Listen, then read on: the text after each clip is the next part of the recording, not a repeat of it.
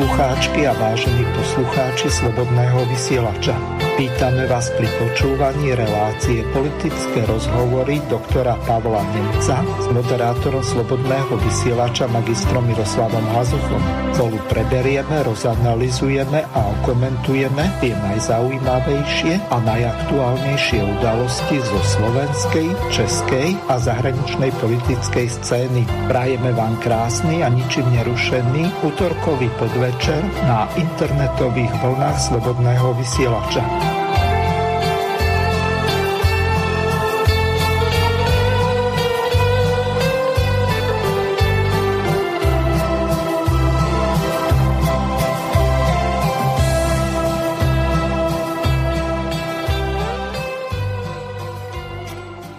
Vážené a milé poslucháčky a poslucháči, vítam vás pri počúvaní relácie politické rozhovory s Pavlom Nemcom, ktorého srdečne zdravím do Bratislavy.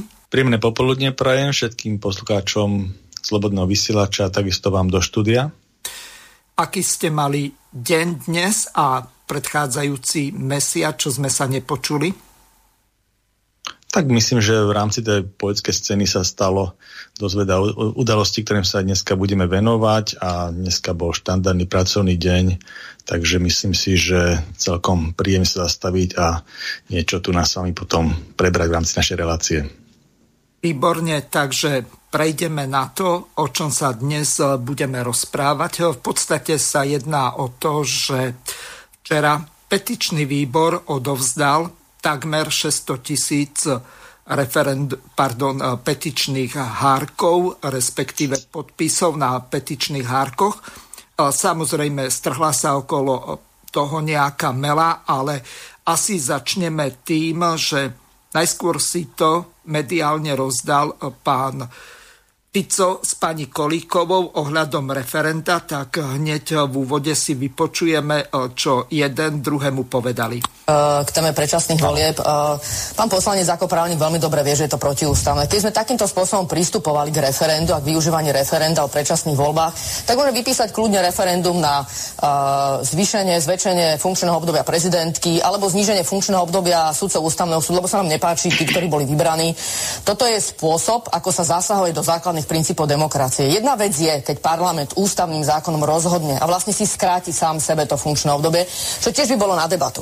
Ale každopádne takým, takto zasahovať, tak uh, to by znamenalo potom, že keď ideme do volieb, tak v rámci volieb ideme uh, a zavedli sme vlastne tzv. imperatívny mandát. To znamená, že poslanec uh, sa stáva poslancom síce na základe výsledku vo voľbách, ale by nevedel, či je tam rok, alebo dva, alebo tri, rovnako vláda by potom, potom by sme fungovali spôsobom, ako keby sme boli non-stop uh, v kampani. To znamená, vláda by uvažovala, joj, môže byť e, referendum, tak asi nebudem robiť tieto opatrenia, ktoré sú dôležité. A bude sa správať ako sme zažili, samozrejme pred voľbami budeme prijímať uh, um, opatrenia a zákony, ktoré proste sú ľúbivé pre ľudí. Hej, toto naozaj nie je spôsob, ktorým, Čiže ktorým by sme mohli riadiť krajinu. Protiústavné, táto je to protiústavné, ale, ale som o tom presvedčený. Prezidentka, keď bude referendum úspešné, má teda samozrejme tú možnosť obrátiť sa na ústavný súd a overiť si ústavnosť danej otázky. Asi to zrejme aj urobí, to sa tak očakáva vždy pred referendum. No mrzí ma, že sa diskvalifikujete čím ďalej tým viac ako právnička, ako ministerka spravodlivosti, pretože tu predsa bolo referendum o predčasných parlamentných voľbách v roku 2004, ktoré pre prebehlo ústavným spôsobom. Otázka bola ústavne postavená a došlo 38% ľudí. A ak niekto tu ide argumentovať, že existuje základné ľudské právo poslanca na štvoročný plat, alebo že existuje ústavné právo vlády na štvoročný mandát, tak ale ste to povedali, nie, to isté ja som, ste nie, povedali. ja som povedala niečo iné. No však inými slovami, lebo ste nie, sa k tomu nie, museli nie, inak nie, priznať. Nie. To považujem za niečo, čo diskvalifikuje každého jedného právnika. Pán redaktor je presne stanovené, k čomu môže byť e, téma referenda. Referendum nemôže byť o základných ľudských právach, nemôžete napríklad robiť referendum o treste smrti, napríklad. Ale v tomto prípade je to čisto politická otázka, je to čisté, absolútne čisté. Tá otázka bola komunikovaná s ústavnými právnikmi. Môžem znovu skonštatovať, že e, pokiaľ ide o záujem verejnosti, je obrovský. Čiže Referendum môže byť, predčasné parlamentné voľby sú normálny inštitút, mali sme ich na Slovensku veľakrát, ja som ich zažil v roku 1994, keď padol pán Mečiar. Zažil som ich prvýkrát, potom som ich zažil v roku 2012, keď padla Iveta Radičová. No ale ale my hovoríme o referende ako inštitúte, ktorý vyvolá predčasné parlamentné voľby schválením zákona. Čo my nehovoríme, že keď referende sa povie, že budú predčasné parlamentné voľby, že to automaticky platí. Mali by ste povedať tej verejnosti, keď ste taká no, veľká ministerka spravodlivosti, no počkajte, mali by ste teda povedať, výsledok referenda, výsledok referenda sa musí zverejniť zbierke zákonov ak sa niečo zverejňuje v zbierke zákonom, má tú platnosť. A rovnako ústava hovorí, že platný výsledok referenda môžete zmeniť len ústavným zákonom a to 3 roky až po e, konaní tohto referenda. To sú jasné ustanovenia Dobre, ústavy, čiže... ktoré, čiže je to, uh-huh. je to záväzné. Ako náhle príjme e, referende verejnosť e, kladnú odpoveď na otázku, či chcú predčasné parlamentné voľby, to je jasný právny politický záväzok pre poslancov Národnej rady schváliť ústavný zákon Čiže, a skrátiť volebné obdobie. Pani ministerka, opýtam sa vás ako podpredsedničky strany za ľudí. Bude strana za ľudí blokovať prípadné uh, výsledky referenda v parlamente? A ako by sme ich blokovali teraz? Akože, no, podľa mňa, ja si osobne myslím, že ani žiadnemu vyhláseniu referenda nedôjde, lebo je to v mhm. rozpore s ústavou, to je prvá vec, ale samozrejme bude to aj rozhodnutie pani prezidentky, aj ako sa zachová, pretože je tam priestor obratiť sa na ústavný ano. súd. To si myslím, že asi bolo to najšťastnejšie hmm. riešenie. Nech sa k tomu vyjadri ústavný súd, nech o tomto nepolemizujeme. Som presvedčená, že je to protiústavné. Zbytočne tento zber, ja si myslím, že v konečnom dôsledku spôsobí, uh, som presvedčená o tom, že to protiústavné je, že to spôsobí uh, samozrejme ďalšiu frustráciu ľudí, že boli zbierané podpisy, uh, zmetok. Uh, na tomto sa budete podielať, nech sa páči. To je výborné počas pandémie, veľmi zodpovedné. Samozrejme, ironicky to myslím. Ako, je to samozrejme spôsob politiky, ktorý si každý vyberá. Uh, ja ho považujem za veľmi smutný, tragický spôsob, ako si sa rozhodli presadzovať politiku v tomto momente ako opozičný politik. Demokracia v priamom prenose. Idete protestovať, tak ste opica. Idete zberať podpisy, tak je to nedemokratické a protiústavné. Treba kúpiť vakcínu, ktorú ľudia potrebujú. Nie je možné ju kúpiť, lebo je ruská. Je to samozrejme geopolitická zbraň. Blahoželám vám, aj vašej politickej strane, prejavom demokracie. O tom v ďalšej časti relácie samozrejme. Takže toľko pani Koliková, pán Fico. A teraz to ideme okomentovať z toho dôvodu, že ja sa vás spýtam úplne na rovinu, aj keď nie ste politolog. Dá sa vôbec kápať nejaké to základné ľudské právo, ktoré je kolektívne, na, e, tu e, asi nejako, e, ako Česi hovoria, pokulháva logika z toho dôvodu, že na princípe nejakej kolektívnej viny, tak ani ten súd v Norimbergu alebo v Tokiu nerozhodoval. Vždy sa to posudzovalo individuálne. Či už tresty, alebo samozrejme osobné previnenia, tak myslím a takisto ani e, tí poslanci kolektívne nemôžu mať nejaké kolektívne právo na štvoročné obdobie. Nakoniec oni sú zvolení a v podstate ak tých 350 tisíc voličov im, nevy, im vysloví nedôveru, tak za týchto okolností oni majú vážny problém. Čiže to referendum by malo byť, a tým nechcem nejako nadržiavať kolík, pardon, Ficovi a odsudzovať Kolíkovu. Nech sa páči, Pavel, váš názor na to je aký? Áno, myslím, že to bola taká dobrá ukážka takého politického boja, ale ja by som to chcel poňať troška inak, e, nemyslím ako takého nezávislého arbitra, ale takého, takým zdravým sedliackým rozumom. V podstate my v súčasnosti žijeme takú zvláštnu dobu, Nikdy sme nemali počas tých 30 rokov tej našej modernej demokracie nejaký taký stav, ako máme teraz, že v podstate skoro rok máme obmedzené mnohé práva, ústavné práva, ako právo zhromažďovania a právo, mm, myslím, že aj vychádzanie teda bolo nejakým spôsobom obmedzené.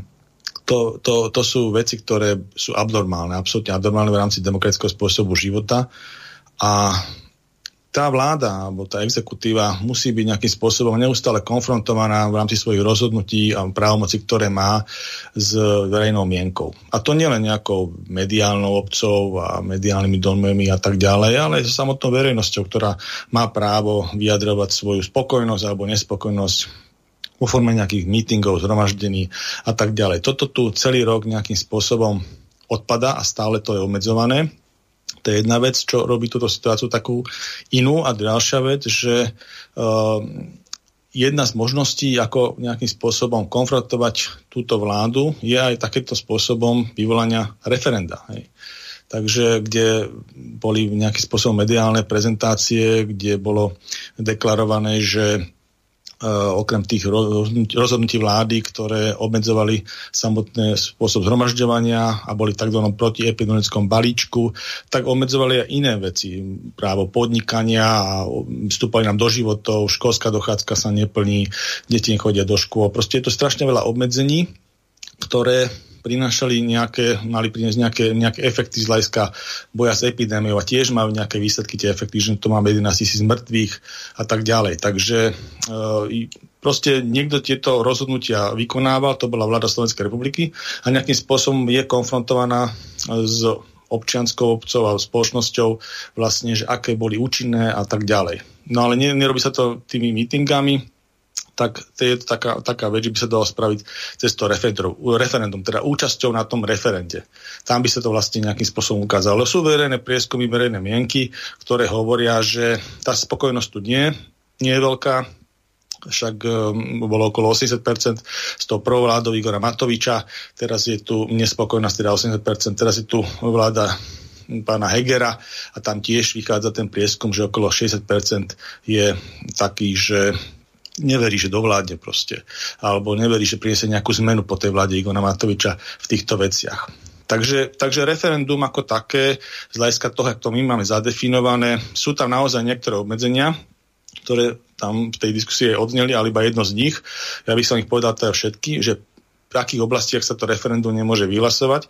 To je vlastne, uh, teda tematicky sú to dane, uh, odvody, potom o rozpočte, a o základných ľudských právach. Tieto štyri oblasti máme zadefinované, že v legislatíve, že sa v týchto otázkach nemôže poriadať referendum. V ostatných otázkach tým pádom sa poriadať referendum môže. Je tam ešte veľmi vysoké kvórum, 350 tisíc podpisov musí byť platných na to, aby sa to vlastne bralo do úvahy na to vyhlásenie a ešte tam je aj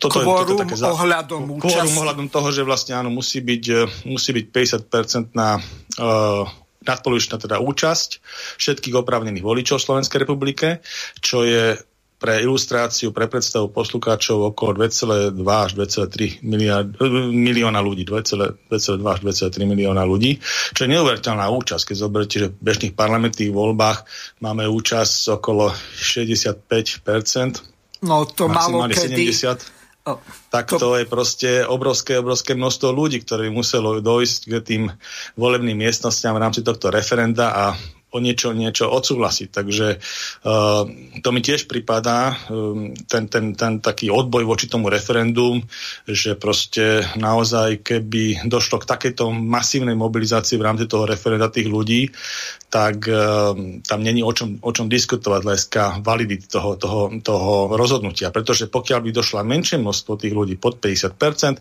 tak referendum je neplatné.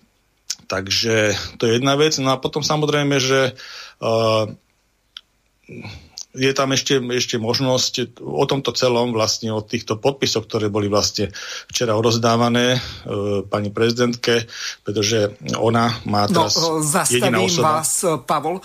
Nie pani no. prezidentke, Robert Fico sa veľmi rozčuloval, že e, pani prezidentka ani neprišla. E, bol tam e, nejaký úradník, ktorý to od nej prebral, tak teraz si to vypočujeme, čo sa vlastne dialo v tom prezidentskom paláci.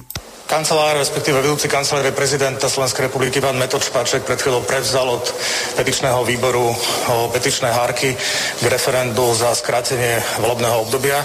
Za mnou sú páni z petičného výboru, pán Ervin Erdej, Peter Dedo, pán Miroslav Jašek a Robert Bestro. Najskôr by som odozdal slovo im. Nech sa páči.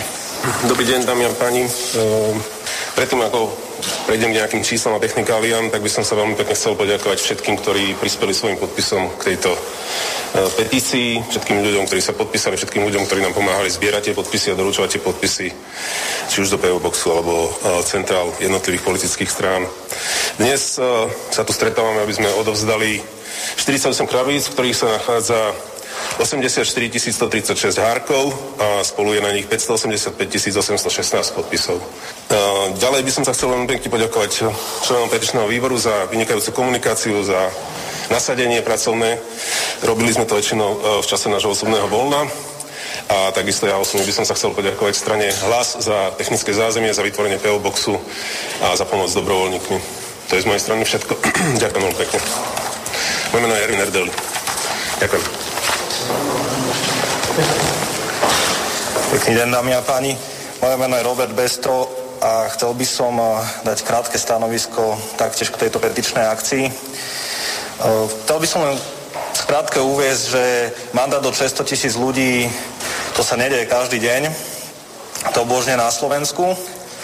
A znamená to, že ľudia si objednávajú nejakú zmenu spoločnosti a spoločnosť aj prostredníctvom tohto referenda má príležitosť na určitý reštart, na koniec konfliktov a máme príležitosť niečo reálne zmeniť.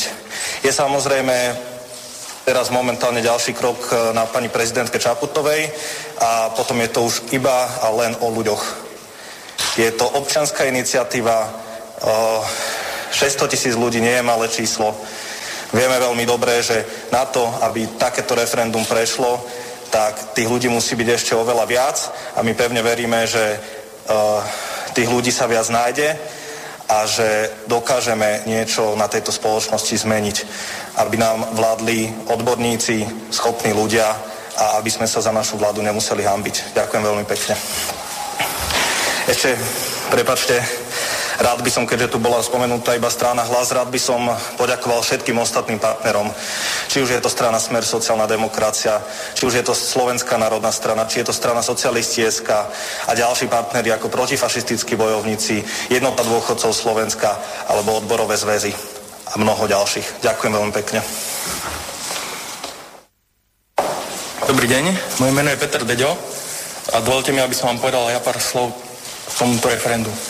Pri myšlienke referenda má možnosť stať od úplného začiatku, pretože už v lete minulého roka ma Slovenská národná strana požiadala, aby som vytvoril petičný hárok. Potom sa k tejto myšlienke pripojili politické strany Hlas, Smer, socialisti, odbory a ďalšie organizácie, čo dalo tomuto petičnému výboru spoločnému veľmi silný mandát. Spoločne sa nám vďaka občanom podarilo vyzbierať takmer 600 tisíc podpisov a dnes skutočne stať v prezidentskom paláci a žiadať pani prezidentku o vyhlásenie referenda o predčasných parlamentných voľbách. Verím, že pani prezidentka bude rešpektovať vôľu týchto občanov a bezodkladne vyhlási referendum. Ďalej verím, že tieto politické strany vytvoria silnú referendovú koalíciu a pomôžu nám urobiť silnú referendovú kampaň, aby sme boli svetkami úspešného referenda. Ďakujem. Ďakujem pekne.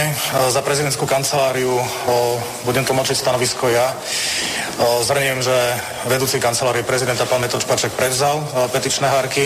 Teraz sa začína proces overovania podpisov, ktoré sú na nich uvedené. Prezidentka Zuzana Čaputová má petičné právo v hlbokej úcte a preto budeme k tejto k, tomu, k tomuto procesu pristupovať mimoriadne zodpovedne. Od dnes začínajú platiť, respektíve plynúť ústavou stanovené lehoty. Okolo 50 zamestnancov kancelárie prezidenta Slovenskej republiky bude od dnes overovať podpisy na petičných hárkoch mimo e, pracovného času. Chceme do toho vložiť veľa energie a úsilia, aby sa ten proces zbytočne nenaťahoval. A prezidentka eh, bude svoje ďalšie kroky tlmočiť eh, vo chvíli, keď bude jasné, že táto petícia splnila, alebo potvrdené, eh, že táto petícia splnila ústavou predpísané kritéria, to znamená, keď bude potvrdené, že sa vyzbieralo minimálne 350 tisíc podpisov. To je o, na dnes zatiaľ o, o, vyhlásenie zo strany kancelárie prezidenta. Takže vypočuli sme si vyhlásenie z prezidentského paláca. Zarazila ma tam jedna vec a dobre by bolo, keby ste na to reagovali v tom závere, alebo dokonca bolo to tam dvakrát zopakované. Pracovníci prezidentskej kancelárie v počte 50 ľudí budú mimo pracovného času kontrolovať tie hárky. Mne zostáva pri tomto stáť zdravý rozum. To oni budú mať nejaké nadčasy, alebo nadrábajú si sviatky, alebo sa im to zvlášť zaplatí, lebo zadarmo ani kúra nehrabe. Prečo oni to nerobia? Normálne v rámci svojich úradných povinností v pracovnej dobe. Tak to sú už také technikálie, ktoré si bude musieť potom e, kancelária prezidentky usporiadať, tak aby to teda splnili tie svoje tie, tie limity, ktoré sú zákona dané a na to vy, vyčlenili tie kapacity aj pracovníkov, aby to stíhali. To už myslím, že do to až tak um, nemá to zmysel až tak komentovať, lebo nevidíme do toho. Proste technicky to musia zvládnuť, to je jedna vec. Pavol, jedna dôležitá vec Vždy sa hovorí o tom, že referendum je drahé, že sa pohybuje od 6 do 7, teraz to možno bude stať aj 8 miliónov eur. Čiže napríklad, keď Kotlebovci predkladali e, zmenu ústavy, tak e, súčasťou bol dopad na štátny rozpočet. E, čiže ten výbor, ktorý sa zaoberá rozpočtom a takisto aj ministerstvo vnút, pardon, financií, tak sa muselo vyjadriť k tomu, že e, či napríklad väčšia frekvencia tých referent nezaťaží viac štátny rozpočet, alebo akékoľvek iné zmeny sa tam urobia. Čiže e, tu sa hrá o peniaze a nakoniec aj v tej predchádzajúcej ukážke, tak e, pani Kolíková sa zmienila v tom zmysle, že to je zbytočné eh, naháňanie ľudí a že to bude stať eh, zbytočne veľa peňazí, že, ktoré sa mohli použiť nejako inak. No takže ja som na toto narážal z toho dôvodu, že vždy sa argumentuje s tým, že referendum je drahé, že priama demokracia je drahá. Ale to, že si poslanci zvýšili o 1500 eur svoje platy, tak to už akože nikoho netrápi. Čiže vrátim sa vecne k tomu ano. problému. Takže odozdali sa uh, vlastne tie petičné hárky. Bola to odzina tam aj číslo 585 tisíc, čo je skoro dvojnásobok, teda skoro 600 tisíc podpisov, stačí 350 tisíc. Takže to bude v nejakej lehote musieť byť uh, kanceláriou prezidenta skontrolované, overené. Do mesiaca a potom sa, áno, do mesiaca a potom sa vlastne e, v rámci toho sa pani prezidentka buď teda vyhlási referendum priamo, na čo má oprávnenie, ako, alebo sa rozhodne to posunúť, ako bola aj v tej ukážke na ústavný súd, aby teda to verifikovalo, či takéto veci môže byť vyhlásené. Referendum za seba hovorí, čo sme si čítali, vlastne, že v akých veciach referendum nemôže byť vyhlásené, tak toto tam nespadá je to vlastne e, vec, ktorá je, keď e, s vysokým kvórum, ktorá potvrdená nad tými, nad tým, ak sme hovorili, okolo 2,2 milióna až 2,3 milióna ľudí, presne podľa toho, aký je stav momentálnych obyvateľov, tak vlastne nadpolovičná väčšina sa toho musí zúčastniť a vlastne potom sa až bere v úvahu to rozhodnutie. A samozrejme potom ešte ďalšia vec, že pokiaľ sa zúčastní takéto vysoké kvórum nad 50% e, všetkých oprávnených voličov v Slovenskej republike, tak referendum ešte nevstúpi automaticky v platnosť, teda ten výsledok, ale musí byť verifikovaný Národnou radou, ústavnou väčšinou, oni majú právo teda skrátiť volebné ob, e, obdobie. Takže, ale samozrejme, že to je tiež ťažko predstaviteľné, keby to referendum naozaj bolo úspešné a dojde tam také kvantum ľudí, 2,2 milióna ľudí, tak si neviem predstaviť, že by Národná rada toto neschválila. Čiže e, zatiaľ tie vyjadrenia, čo som aj zachytil z tej strany súčasnej koalície, boli také, že veria to, tomu, že vlastne to pôjde na ústavný súd. Hej? A vlastne ústavný súd, e, keď rozhodne, že, že e, môže to byť takýmto spôsobom e, toto referendum prevedené, tak oni to budú rešpektovať a tým pádom ako keby nepriamo hovorí, že bude rešpektovať potom výsledok toho referenda. Tak som, to aspoň, tak som to aspoň pochopil. Čiže je to vedateľ otvorená, ale treba povedať z hľadiska môjho názoru, je to absolútne legitimné a je to dané aj to výnimočnou situáciou, jak som hovoril, že žijeme v podstate skoro rok v núdzovom stave, kedy sú mnohé tie občanské práva ako tie mítingy, nespokojnosti, zhromaždenia a takéto veci, zhromažďovacie právo teda všeobecné, tak je, je limitované, je znemožnené a toto je jedna z možností, ako v tejto extrémnej dobe nejakým spôsobom konfrontovať tú vládu a, a vyjadriť nejaký svoj, svoj názor, pretože naozaj čaká tu na nejaké také intermedzo, že oni by nejakým spôsobom k tomu sa prinúti, však to sme videli aj teraz, keď bola tá rekonštrukcia vlády. Tá seba reflexia v mnohých tých výpadoch neprišla, e, neprišla celkom na všetkých postoch, ako, ako mala prísť, bolo to na poste zdravotníctva premiéra, ale tam bolo podstatne viacej tých e, funkčných zlyhaní v jednotých rezortoch. Takže myslím si, že takáto konfrontácia je férová a mala, mala, by, mala by byť umožnené ju spraviť. Hej? A uvidíme, aký bude výsledok. Naozaj je to obrovské kvantum ľudí, ktorí by sa mali zúčastniť na to, aby to, aby to bolo platné a s tým treba počítať. A keď vychádzame z toho, že samozrejme aj v tej diskusii to bolo vidno, že je tu nejaká opozícia, nejaká koalícia, aj v rámci tých, toho, toho zberu tých podpisov sa tam prezentovali nejaké poetské strany, ale treba povedať, že Uh, nemyslím si, že to by boli len 600 tisíc podpisov ľudí z týchto strán alebo ich nejakým spôsobom fanúšikov alebo voličov. Myslím si, že tá nespokojnosť ide naprieč politickým spektrom. Tam bravím, že boli prieskumy, že skoro 80% ľudí nebolo spokojných s, s prácou exekutívy počas prvého roku po, po zvolení. A takže, takže myslím, že tam je veľké množstvo aj tý, toho spektra, ktoré ja zastupujem. Nespokojných aj určite podpisy tam dávali. Takže a samozrejme, keď budú vyhlásené eh, skrátené teda voľby v volebnom období a budú vyhlásené predčasné voľby, tak uh, môžu dopadnúť tiež tak, že nemusia byť volené práve tieto strany, ktoré sa nejakým spôsobom pri tom uh, odovzdávaní tých podpisov prezentovali. To proste je vec otvorená naozaj. Takže uh, myslím si, že málo by sa dalo dať príležitosť, je to legitímne podľa môjho názoru a uvidíme, jak to celé dopadne. Peter Pellegrini sa domnieva, že e, toto je najúprimnejšie referendum a na tlačovke, ktorú mal včera, povedal toto. Viete, prečo je, viete, prečo je úprimné? Pretože tým, že sme my nemohli chodiť uh, a nechodili sme ako politická strana v tričkách po uliciach a ľuďom strkali pod nos podpisové hárky. Len sme im oznámili, že kde si hárky nájdú a kde ich môžu poslať a tí ľudia to spontánne a sami a úprimne robili.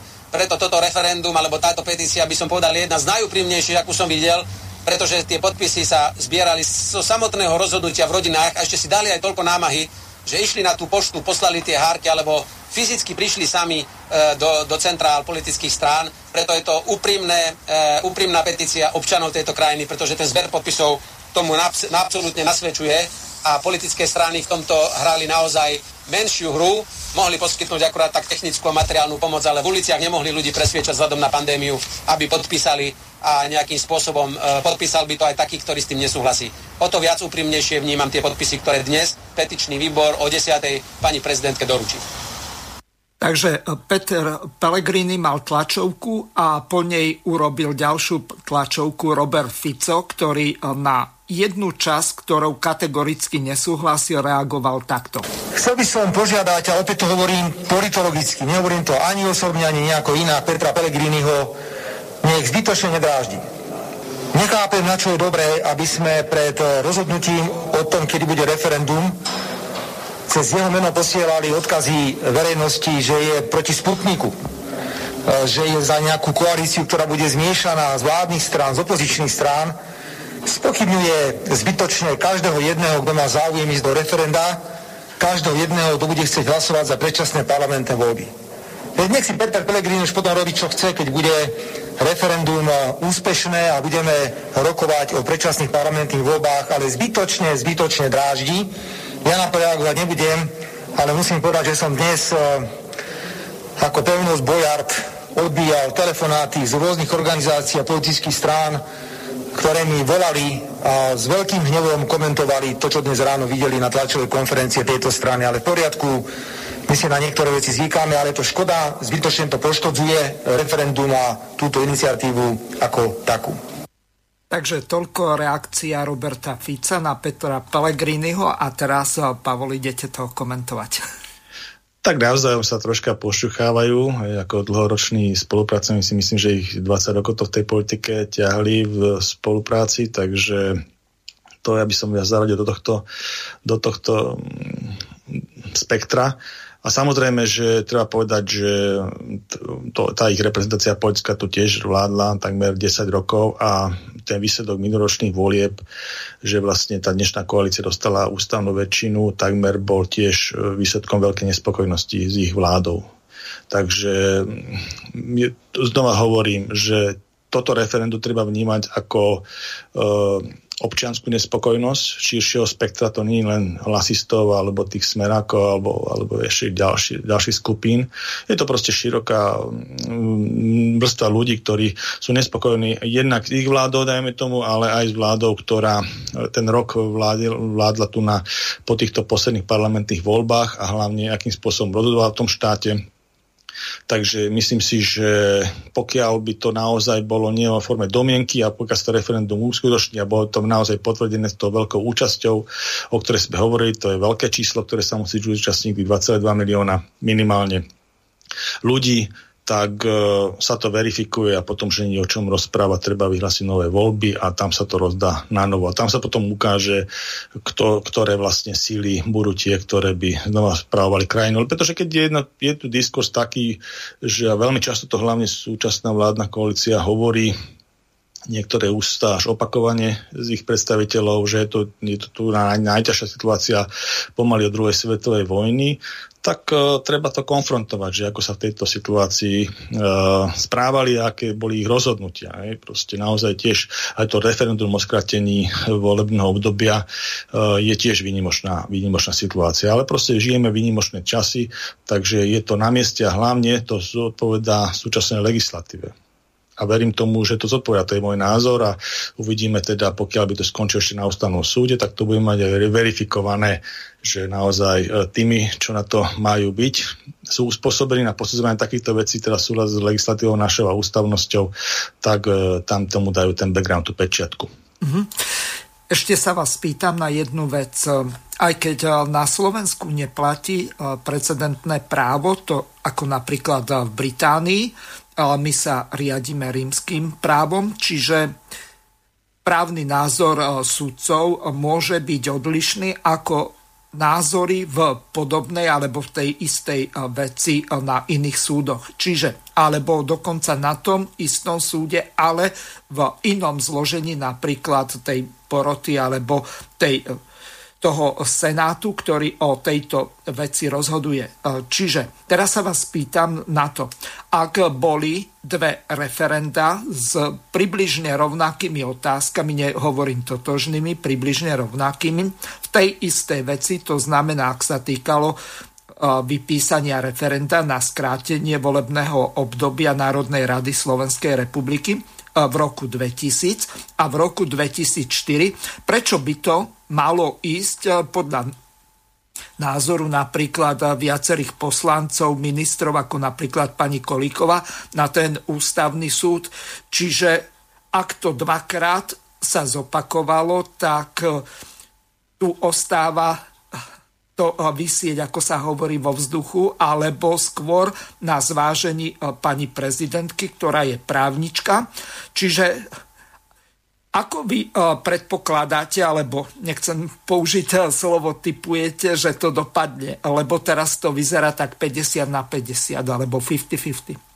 Treba povedať, že to je vyslovene právo teraz jediného človeka, to je pani prezidentky, je priamo volená a má ten mandát to spraviť. E, keby som hovoril za seba, tak samozrejme, že pokiaľ dopadne to ščítanie kanceláriou prezidentky tých hlasov úspešne a splní sa to kvórum, tak e, môže, môže, to, môže to vyhlásiť rovno. Ja by som to vyhlásil rovno a pokiaľ sa ona rozhodne, je to jej legitimné právo, tak eh, to posunie ten ústavný súd.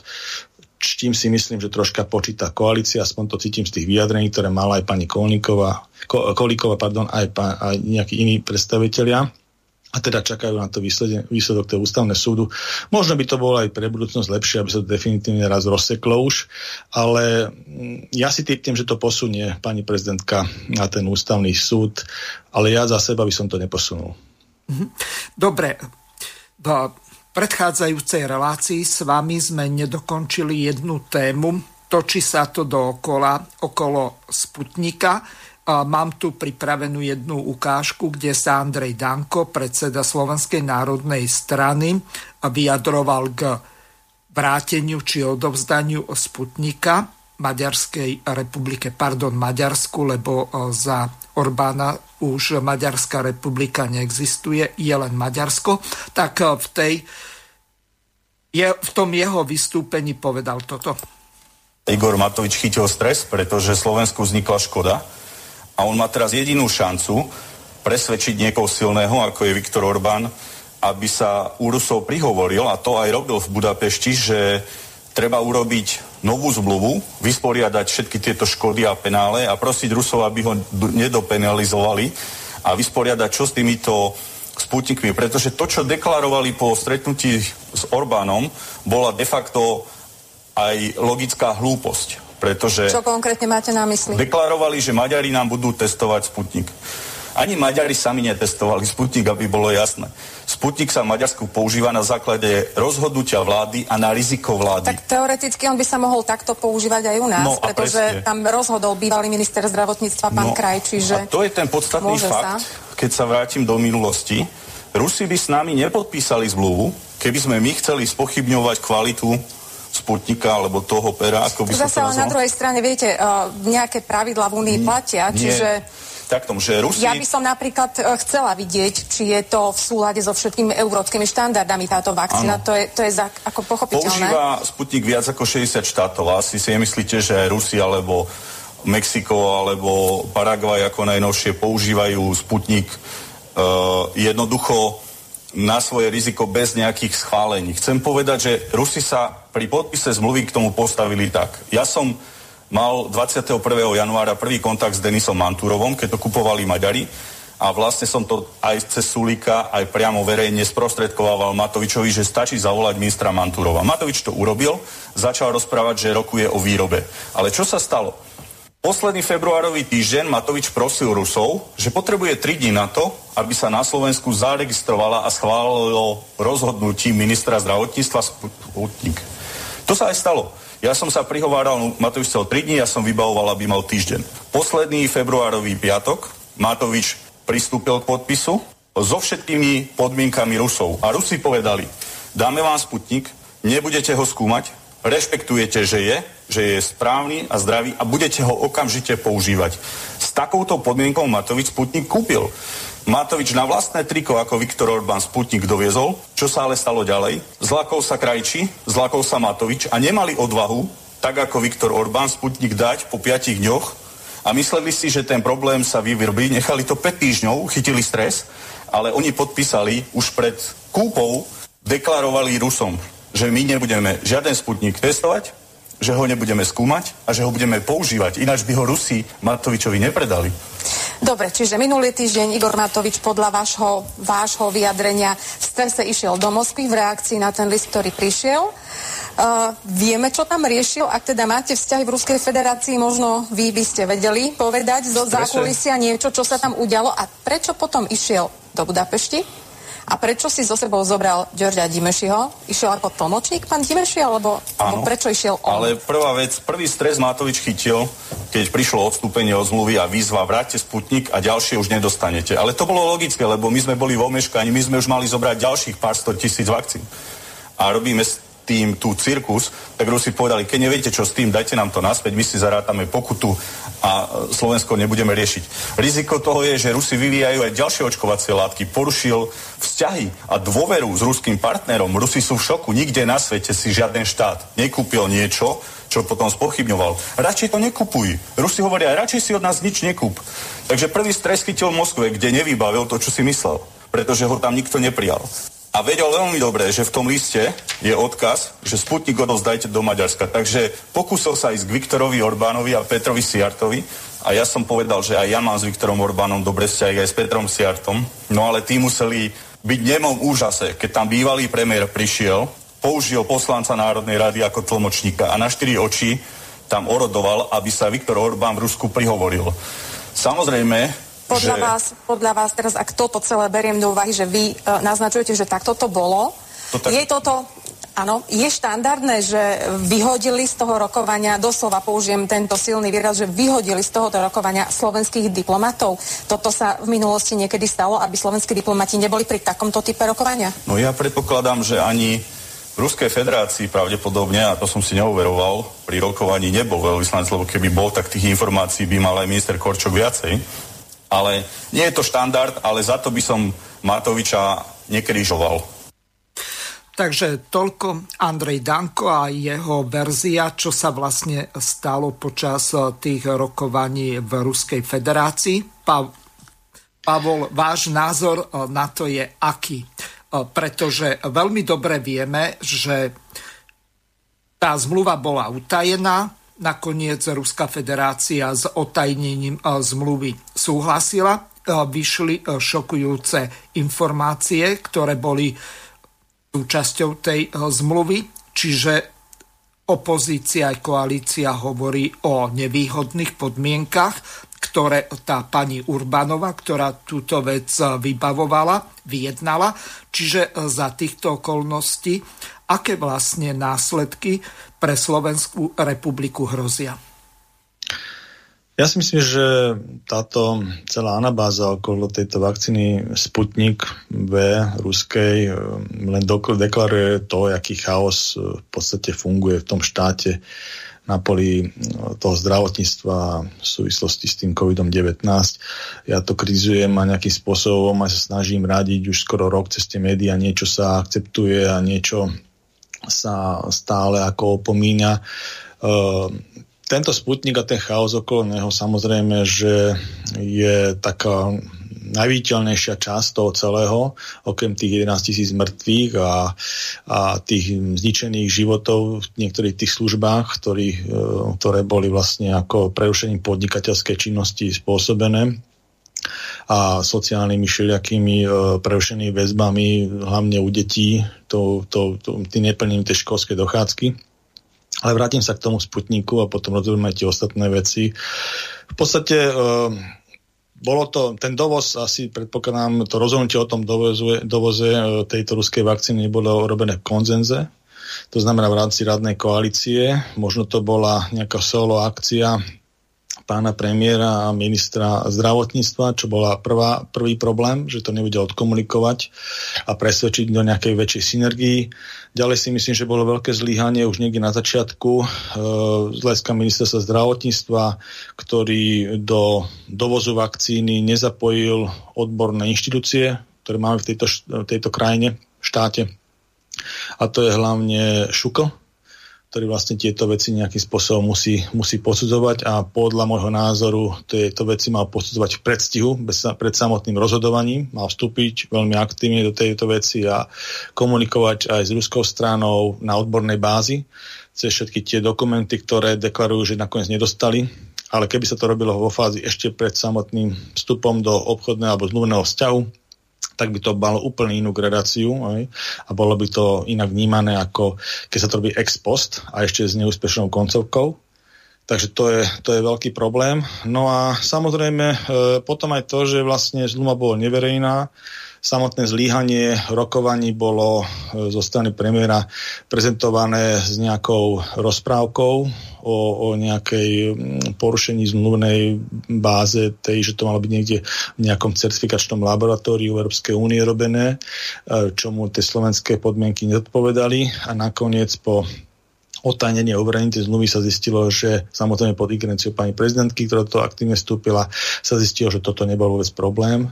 A problém bol to, že my sme vlastne prevzali tú, tú prvú dávku tých vakcín na faktúru a nezaplatili sme za ňu v riadnom čase. Takže to je vyslovene lajmotív toho celého problému, takýto čisto technický, No a potom vlastne, keď sme zaplatili ex post e, po tomto dátume splatnosti, tak vlastne e, ruská strana nám tú platbu vrátila a doviezla, alebo teda cez maďarskú stranu v komunikácii zrejme sú tiež s Maďarmi, ktorí jediný ten sputník v rámci Európskej únie aj schválili a používajú na svojom území tak e, došli tam maďarské kamióny do nášho skladu v Sarijských Michalánoch a očakávali, že sa ten Sputnik v podstate pri nefunkčnom kontrakte alebo zdušenom kontrakte naloží a odvezie sa to, odvezie sa to do Maďarska. Hej, čak zatiaľ sme v tejto fázi. Robia sa tam všelijaké veci, ktoré tiež by som povedal, že celkom nezodpovedajú litere zákona, pretože jediný, jediný ústav, ktorý to môže naš, pre naše používanie schváliť, je buď teda Národný ústav, šukl pre naše potreby Slovenskej republiky, alebo Európska EMA pre potreby celej Európskej únie. Nič iné medzi tým není v štandardnom používaní. Dalo by sa ešte taká vec spraviť, že by to bol ako experimentálny liek, tak sa to vlastne dovážalo, že e, tam sa potom robí nejaký príslušný zdravotný ústav, musí si vyžiadať taký dovoz zo štátu nejakého a ten sa potom e, aplikuje u dohodnutých, dohodnutých pacientov. Ale to sa dá robiť e, z hľadiska konkrétnej osoby a väčšinou to sú solo preparáty pre konkrétneho pacienta s konkrétnou diagnózou a nie nejaká očkovacia látka, ktorá by mala byť formálne slúžiť pre zaočkovanie milióna ľudí. Lebo myslím, že 2 milióny, 2 milióny dávok sa dali a to je tiež dvojdávkové, takže milión ľudí. Hej, to proste není predstaviteľné, že by sme to mali klinické, klinickú štúdiu v podstate, lebo to je forma klinickej štúdie pre milión ľudí. To si neviem predstaviť, že by niekto podpísal v republike. Hej. Takže z hľadiska technického podľa mňa to, čo momentálne je v hre, je len to, že sa to naloží na tie maďarské kamióny a odvezie sa to na spotrebu v Maďarsku. Ja tu iné riešenie nevidím a celé tie medzihry so všetkými testovaním, buď v Maďarskej republike alebo nejakej e, Ruskej federácii, že nejakých 600 dávko, dávok tam odnesli, to proste urobia ešte kontrolu skladovania, eh, aby to teda technicky zodpovedalo, eh, aby sa teda nenarušili tie zlomné podmienky toho skladovania. To sa ešte robí z ruskej, z ruskej strany. A samozrejme treba sledovať aj nejakú expiračnú dobu. Každá vakcína, aj táto, má svoju expiračnú dobu. Niekde som čítal, že to by malo byť niekde na konci, do konca júna takže tam tiež beží tento čas na utilizáciu tých vakcín, ktoré už máme na svojom území, je ich 200 tisíc, takže myslím si, že toto sa musí veľmi rýchlo rozseknúť. Je to určite aj politicky nevhodné, pretože keď sa tie, tých 200 tisíc dávok naloží, na tie kamióny, tak sa vlastne prizná porážka, ktorá aj reálne tu je, ale zatiaľ sa ešte formálne to drží na takýchto komunikačných bázach, hej. že akože ako keby to nebolo. A samozrejme, čo s tým kontraktom, tak to tiež je otázka, pretože či sa budú robiť nejaké sankcie, alebo sa to proste prenese na Maďarsko, čo si myslím, že sa o to snaží, to je také iba moja domnenka, na to nemám nejaké, nejaké fakty, že vlastne celá tá dávka tých pôvodných sputnikov pre Slovenskú republiku sa proste utilizuje v Maďarsku alebo nejakých iných krajinách. Myslím si, že to nebude problém, lebo uh, Rusi tú očkovaciu látku dodávajú do 59 štátov sveta. Takže to si myslím, že by sa dalo dohodnúť, ale treba nejakým spôsobom normálne sa k tomu postaviť a komunikovať. Ale samotný dovoz toho Sputnika bol proste nezvládnutý. Nezvládnutý komunikačne, technicky a samozrejme aj celý ten, celý ten um, by som povedal, nepokoj okolo toho posudzovania, ten ping-pong komunikačný medzi ministerstvom zdravotníctva a e, Šuklom, štátnym zdravotným ústavom na kontrolu liečiv, bol tiež veľmi nešťastný, si myslím.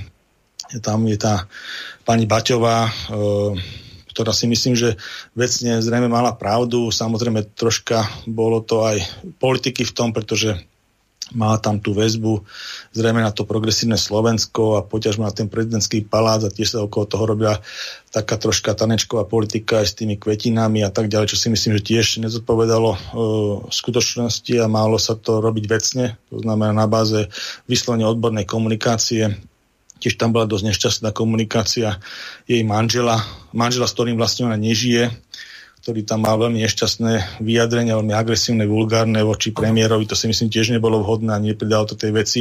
Nehovoriac o tom, že ako pán premiér komunikuje, to je tiež veľké nešťastie. Nielen v tejto veci, ale celkovo, takže tam narazila kosa na kameň a nepridalo to celkovému, celkovému riešeniu tej situácie. Ale, ale keď sa vrátim k tej vecnej rovine, tak naozaj myslím si, že eh, čo sa týka tejto konkrétnej eh, vakcíny Sputnik, ktorá je momentálne na slovenskom území, eh, nemyslím, že sa to z hľadiska tých údajov nejakým spôsobom cez šukru už dá do poriadku tie, tie údaje e, z hľadiska tej kontroly vakcíny pre Slovenskú republiku. Nemám informáciu, že by sa nejaké pohli dopredu, takže na utilizáciu cez tento úrad to nevyzerá. Takisto nevyzerá to na, na, na schopnosť chváliť to cez EMU, to tiež vyberá svoj čas. Takže myslím si, že najlepšie ústupové manévre z tohto celého je naložiť to na tie kamióny a dohodnú sa teda Ruskou federáciou ako stranou a Maďarskou federáciou, Maďarskou, Maďarskom teda, ako hovoríte, nie už republikom Maďarskom, o, o, o utilizácii týchto, týchto, tohto kontraktu e, v iných troch, nie u nás, lebo neviem si predstaviť, ako by sa to inak mohlo tu na, schváliť. Pravím, že klinická štúdia pre milión ľudí je nerealizovateľná.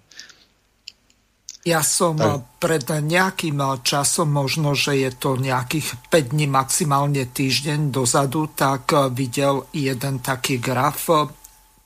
Vychádzalo z prieskumu záujmu o vakcínu Sputnik. Slovensko výrazne viedlo spomedzi všetkých krajín. Tam ten záujem sa pohyboval medzi 15 a 16 percentami prípade to... Maďarska, tak to boli len 4%, čiže aj keď zoberieme, že Maďarsko má dvojnásobný počet obyvateľov, tak vždy je to len polovica. Ako sa vy na tento základný fakt dívate, pretože napríklad, tuším, že to bolo u Kovačiča teraz v nedelu, tak e, ten záujem o Sputnik údajne poklesol na Slovensku. No, po takom cirkuse sa nečudujem, že poklesol a lebo to naozaj sa dám, tomu dávali prílasky, sa k tomu aj vyjadrovali, ja to zopakujem, ako tá pozícia hybridnej vojny a tak ďalej, to naozaj pri liekoch a pri vakcínach uh, myslím, že absolútne nie je na mieste, tu nás sa to takýmto spôsobom poňalo.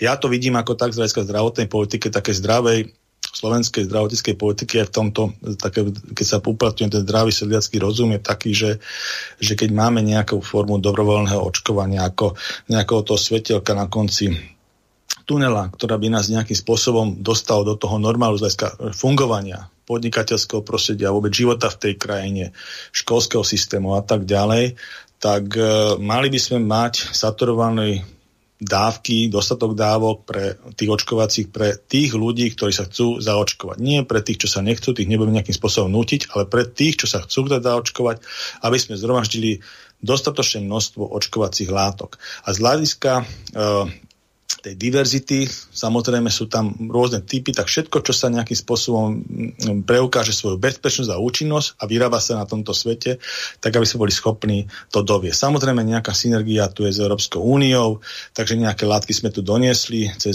synergiu s Európskou úniou, to sú tie mRNA vakcíny americké, špičkové Pfizer, BioNTech a, a Moderna. Takisto máme tu britskú AstraZeneca a ešte ďalšiu americkú Johnson Johnson. A v tej svetovej ponuke sú ešte iné, medzi nimi bol aj ten Sputnik, čínske vakcíny a tak ďalej. My sme sa rozhodli nejakým spôsobom z hľadiska aj ten účinnosti, aj nejakých tých referencií, čo sme o tej, o tej látke mali, tak doniesť ešte ten sputnik, lebo samozrejme je tu určité množstvo tých ľudí, ktoré si vyberá z týchto látok, tak sú aj takí, ktoré možno majú radí krajinu pôvodu a tak ďalej, alebo toto je pre nich dôležité z hľadiska rozhodovania. Viacej tomu veria niektoré americkej vakcíny, americkej providencie nejakej výrobnej, niekto sa ruské, niekto, ja neviem, tej britskej, takže hovorím, aj tá zdravotnícká politika je politika možného, takže snažíme sa doniesť čo najviac dávok pre našich ľudí, aby sme to vedeli utilizovať, tú potrebu zdravotníckú a samozrejme aj čo najväčšie portfóliu, aby si vedeli ľudia vybrať. A ešte treba povedať, že samozrejme, že tam sú rôzne mm, mechanizmy účinku, že tie mRNA vakcíny sú nejakým spôsobom kreované a klasické tieto adenovírusové vakcíny ako Sputnik eh, Johnson Johnson alebo AstraZeneca sú tiež nejakým spôsobom výrobní. Takže aj toto ešte môže rozhodovať.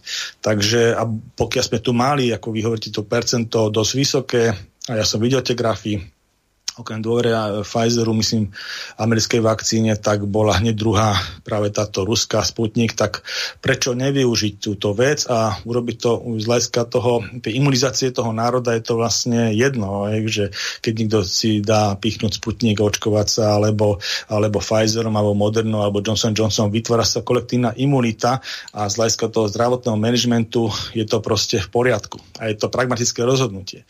Takže mňa to veľmi mrzí, čo sa stalo s týmto Sputnikom a akým spôsobom sa urobil ten cirkus okolo toho, jednak technický cirkus, ktorý som hovoril, že to som už popisoval, ale aj potom aj tá geopolitika, ktorá sa v tomto prípade nemala miesto a bolo veľmi nešťastne komunikovaná. Hlavne mám ťažké srdce na ministra uh, zahraničných vecí, ktorý s týmto začal. Pavel, vojnou. Máme ano. E, poslucháča. Ano. Pán poslucháč, ste vo vysielaní, môžete položiť otázku. Ďakujem, pán Hazucha. Pri telefóne Jozef Nemecko. Ja ano. som trošku tak, keby že som mohol trošku odbočiť od vašich tých tém, čo hovoríte, ano. a nejak ujasniť si pre seba, alebo aj pre nejakých tých aspoň milión poslucháčov. Ja som myslel, že máte tam tohto pána Tarabu, ale pozerám... Nie, pán, pán Taraba bol pred týždňom, a teraz je pán Nemec. Tak mohol by som dať e, jednoduchú otázku a, a aby by som poprosil pán Nemec, keby mi dal jednoduchú odpoveď. No nech sa páči, e, môžete sa spýtať na čokoľvek, čo súvisí pán, s témom. Pán Nemec, ja som sa snažil zistiť e, niečo o vás. Je pravda, že ste kandidoval o strane vlast? Čo som zistil na Áno, áno, kandidoval som v strane vlast a podielal som sa tam na zdravotníckom programe. A keď máte skratku doktor, ste doktor medicíny alebo doktor Áno. práva? Medicíny, medicíny. Wow, OK. Ďalšia otázka by bola, vy pra- pracujete normálne ako ešte stále doktor v pra- praxi? Alebo áno, áno, áno. Na, na tej Karadičovej? To by som nerád sa takéto podrobnosti hovoril, hej, to ako... No lebo e, zauj- zaujímavé koincidenty je, že kandidovali ste za stranu, ste lekár, potom pozerám, že vykonávate prácu aj na nejakej tejto nemocnice svätého Michala, že ste aj dlžníkom a teraz sa vyjadrujete k takýmto veciam. Je mi to veľmi zvláštne. To je ako no, keby neviem, ja som stojar povedal, že Nie som žiadnym dlžníkom, takže to ako určite nie. A no ste v zozname, tak preto sa pýtam, ja nič zlome, len... Zozname pokiaľ, dlžníkov ako čoho? Áno, e, moment. Uh-huh.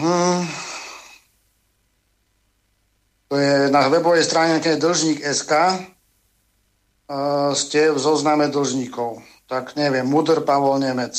Čo no, dlžíte, komu dlžíte, to už neviem.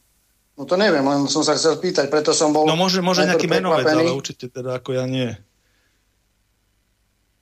No, neviem, Karadičova 4130. Ale pán Hazucha, dobre, ďakujem, že ste prijali môj hovor cez tento internetový, jak sa to volá, signál. Teraz vidím, že už to funguje. Minule ono, to nefungovalo? Ono to fungovalo aj eh, minulé, lenže eh, tam eh, najskôr ten dotyčný, podobne ako v prípade Skypeu, tak mi musí poslať žiadosť, ja mu ju musím potvrdiť až vtedy, keď je to vlastne takýmto spôsobom spárované, tak to okay. bude fungovať. Čiže ak si niekto predstavuje, že chce volať takýmto spôsobom, že úplne bez akejkoľvek vzájomného potvrdenia, tak to sa dá jedine cez Jitsi Meet. Ja som sa pokúšal na toto nejakým spôsobom dobrom slova zmysle naviesť poslucháčov, aby to masovo používali. Zatiaľ to používame na relácie z toho dôvodu, že takýmto spôsobom sme ich už viacero zachránili, keď eh, zlyhal niekomu Skype a tak ďalej, ale v každom okay. prípade eh, ďakujem vám veľmi pekne, my budeme pokračovať. Ešte by som mal po, poslen, po, poslednú otázku, keby som mal pán Áno. doktor eh, Nemec. Čo je vašim cieľom napríklad dosiahnuť, ak sa zúčastňujete napríklad aj túto na politických rozhovoroch? To je moja posledná otázka. Čo, by vaš, čo, čo je vašim cieľom dosiahnuť touto aktivitou? A tým pádom končím dávam aj priestor iným. Ďakujem. Ďakujem veľmi pekne. Do počutia. No. Tak cieľom je vlastne nejakým spôsobom komentovať tú, tú politickú, politickú situáciu, vyjadrovať sa a zbierať synergické názory. E, samozrejme tým, že som sa nejakým spôsobom politicky angažoval, tak to tiež malo nejaký význam, tie verejné vystúpenia, ale takisto tým pokračujeme a keď sa vyjadrujete verejne, tak e, samozrejme je, je možno, že sa to prejaví zase do nejakej politickej poľskej angažovanosti, ale zatiaľ, zatiaľ to tak ako nie je. Takže vyjadrujeme sa k týmto témam a snažíme sa aj svojim odborným pohľadom, hlavne v tom zdravotníctve, e, zlepšovať veci. Lebo je to vidno, že mnohé tie vyjadrenia, ktoré sa robia, a sú inšpiratívne aj pre ľudí, ktorí momentálne vykonávajú tú vládnu moc, tak, mm, tak sa potom tieto, tieto niektoré naše názory pretavujú aj cez ich riešenia. Je to vidno, ako, že, že to zase nie je celkom také, že um, funguje to len na strane toho, že všetky tie vaše nápady realizujete len vy. Proste inšpirujete niekoho iného v tom, tomto konaní. Takže má to význam. Mm-hmm. Aj v tom zdravotníctve to má význam. O, fajn, o, pripomeniem ešte kontakty. Vážené a milé poslucháčky a poslucháči, môžete našim hostom e-mailom napísať krátke a zrozumiteľné otázky na dve e-mailové adresy studio.pb.juh zavinať slobodnývysielac.sk druhá studio.pb.juh zavinať gmail.com gmailovú adresu prosím uprednostnite poslednej polhodine relácie Okrem toho môžete využiť aj zelené tlačítko s ikonou obálky a poslať po vyplnení formulára priamo otázku z našej web stránky Slobodného vysielača. Telefónne číslo plus 421 910 473 440, operátor je Svan alebo Štvorka Taktiež môžete využiť WhatsApp alebo Viber, ktorý je spárovaný s týmto mobilným číslom. Opred vám ďakujeme za krátke a jasne sformulované otázky pre našich hostí do štúdia Banska Bystrica Juch. Takže ešte pripomeniem, že okrem Viberu a Whatsappu tak môžete využiť signál a Telegram za rovnakých podmienok. A teraz ešte sa vás v tejto súvislosti, Pavol, spýtam na jednu vec. Váš názor na zavedenie očkovacích preukázov pre tých, ktorí budú chcieť cestovať do zahraničia alebo lietať. Ako sa vy na tento problém dívate? Nech sa páči. Očkovacie preukazy samozrejme sú tiež taká jedna z vecí, ktorá mm, bude vyvolávať určite nevolu a e, tam veľmi treba precizovať, e, jak sa to nejakým spôsobom naformuluje, pretože naozaj e, bolo to viazané na to, že očkovanie je dobrovoľné a očkovanie je dobrovoľné vo všetkých krajinách Európskej únie Takže vystaviť očkovací preukaz a nejakým spôsobom rozdeľovať to obyvateľstvo z hľadiska ich možností, ja neviem, cestovať alebo nejaké iné aktivity vykonávať na báze očkovania proste bolo diskriminačné. Hej. Takže určite na základe tohto ten očkovací pás alebo nejaký ten doklad e, by mal obsahovať aj iné možnosti. To znamená, že keď sa už teda k tomuto nejakým spôsobom tie európske krajiny rozhodnú ísť, lebo tam musí byť zhoda, uh, tie 27 no, uvažuje sa o spoločnej forme, takže mal by tam byť aj rovno, rovnoprávne s očkovaním uh, aj PCR test ako test o že máte to ochorenie, alebo doklad o tom, že ste ho prekonali a dajme to ELISA testom, že máte nejaké, nejaké protilátky takže tá imunizácia alebo tá bezinfekčnosť, aby sa deklarovala iným spôsobom. Zachytil som aj také niečo, že sú tu nejaká cestovka, myslím, to bola, ktorá už nejakým spôsobom už teraz chcela robiť e, zájazdy pre, len za, pre zaočkovaných, hej, alebo tak, no, myslím, že to bol Bubo Travel, čo si myslím tiež je presne tá, tá vec, ako, ako by to nemalo byť ja si pamätám, že vlastne táto cestovka robila niečo také ešte minulý rok, kedy zasa chcela ako keby robiť zájazdy pre tých, aby unikli z tohto, z tohto pekla ako do nejakých, do nejakých tých krajín, kde vlastne ešte nebol ten COVID tak rozšírený. Čiže Myslím si, že toto je veľmi nesprávna cesta a dúfam, že to bol len izolovaný projekt a nebude sa to nejakým spôsobom rozširovať takéto aktivity, lebo to vôbec nie je šťastné, ani to nepomáha, nepomáha takým nejakým e, zdravým tendenciám hej, smerom k tomuto a zdravému posudzovaniu veci. Takže keď sa budú zriadovať tie, tie nejaké covid pasy, ako tomu hovoríme, tak určite by mali, e, nemali byť diskriminačné a mali by vlastne popisovať ten stav toho človeka vo viacerých možnostiach. Nielen samotnej vakcinácie, ako absolútnej vakcinácie, ale aj o, tej, o tom PCR teste, že to je vlastne zárovnosť tou vakcináciou, keď je negatívna a takisto aj to, tá, e, ten, e, prekonanie tej choroby sa považuje za, za vlastne imunizáciu iným spôsobom a takisto by malo byť rovnocenné s tou, s tou prvou možnosťou. Takže myslím si, že takýto spôsob, ale myslím, že tá diskusia stále, stále ako e, prebieha. Ja sa ešte potom vrátim k tým, po, e, tým uvoľňovacím opatreniam, ktoré teraz prebiehajú, naozaj e, ten, ten e, ten pokles jednak aj v tej mortalite je, jasný, aj v zaťaženosti našich zdravotných zariadení je jasný, klesá na obsadenosť tých COVID lôžok, takže začalo sa to uvoľňovať, e, aj ten semafor nejakým spôsobom, ktorý tu zaviedli, tiež nie, myslím, že celkom šťastný, ale dobre. Takže, takže to uvoľňovanie určite, my sme, ja som teda dlhodobo bol kritik plošného testovania, ktoré nejakým spôsobom doteraz tu nafunguje. Myslím si, že už dávno, dávno sa malo zrušiť aj z hľadiska nákupu testov, aj z hľadiska ich validity, aj z hľadiska vôbec celkového toho postavenia, toho plošného testovania v tom systéme proti jebmelskej obrany. Myslím, že už dávno nespomalo funkciu a ak nie vôbec niekedy nejakú, lebo myslím si, že aj v tých najťažších, najťažších časoch e, tých zimných mesiacov skôr to slúžilo na tú premorovačku e, v tých radách ako na nejakú tú e, izoláciu a spomalenie tej samotnej nákazy. Lenže myslím, ak zomrie 11 tisíc ľudí, tak to je kruté premorenie. Jasné, že je to kruté premorenie, ale myslím, že to testovanie nás proste od tohto, od tohto neodialilo, pretože tam najdôležitejší faktor bol pri tej respiračnej nákaze, ktorú, za ktorú sa COVID stále e, po, po, posudzuje, pretože sa nás prináša osobný kontaktom a kvapočkou infekciou je obmedziť sociálny kontakt na minimum.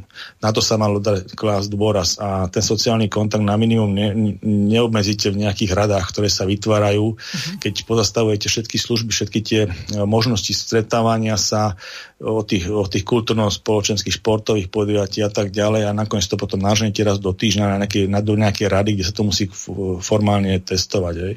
Takže proste ako... Mm, a ešte testovali to tých 60%. Hej. Takže tam máte veľa aj tých falošných pozitívít a tak. Takže myslím, že toto nebola, nebolo dobré rozhodnutie a stále sa to nejakým spôsobom tu na ešte možno s tým, že sa nakúpilo tých veľa testov, že to musí minúť nie je to dobré. No. Takže toto určite, uh, toto testovanie antigenovými testami proste ako také zrušiť. Už som aj počul náznaky, že sa k tomu blížime, takže jednoznačne to je cesta správnym smerom. Ďalej si myslím, že z hľadiska tých uh, protiepidemických opatrení jednoznačne sa musí uh, poslať detí do škôl, pretože uh, to, je, to je alfa, omega, to je absolútny základ uh, všetkého, tá základná školská dochádzka. Myslím, že najväčšie obete um, tej koronakrízy sú práve títo deti. Stredoškoláci, e, tí najdlhšie nechodia do školy.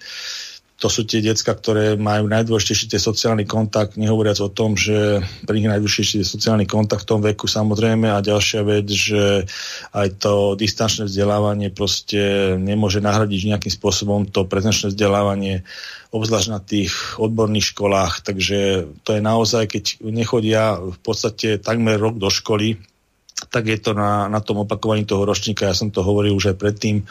Takáto ale téza, alebo hm, takýto pohľad není ten dominantný u súčasného ministra školstva, ale dokonca aj maturitu odpúšťa a tak ďalej. Sú tam veľké úľavy v tomto smere, ale myslím, že to je strátený ročník a uh, neviem teda, ak bude vyzerať ten ďalší školský rok, ale každopádne je to veľký výpadok a každý deň ešte stále to je, ten školský rok beží, každý deň, keď sú detská mimo škôl, tak je proste je zlý.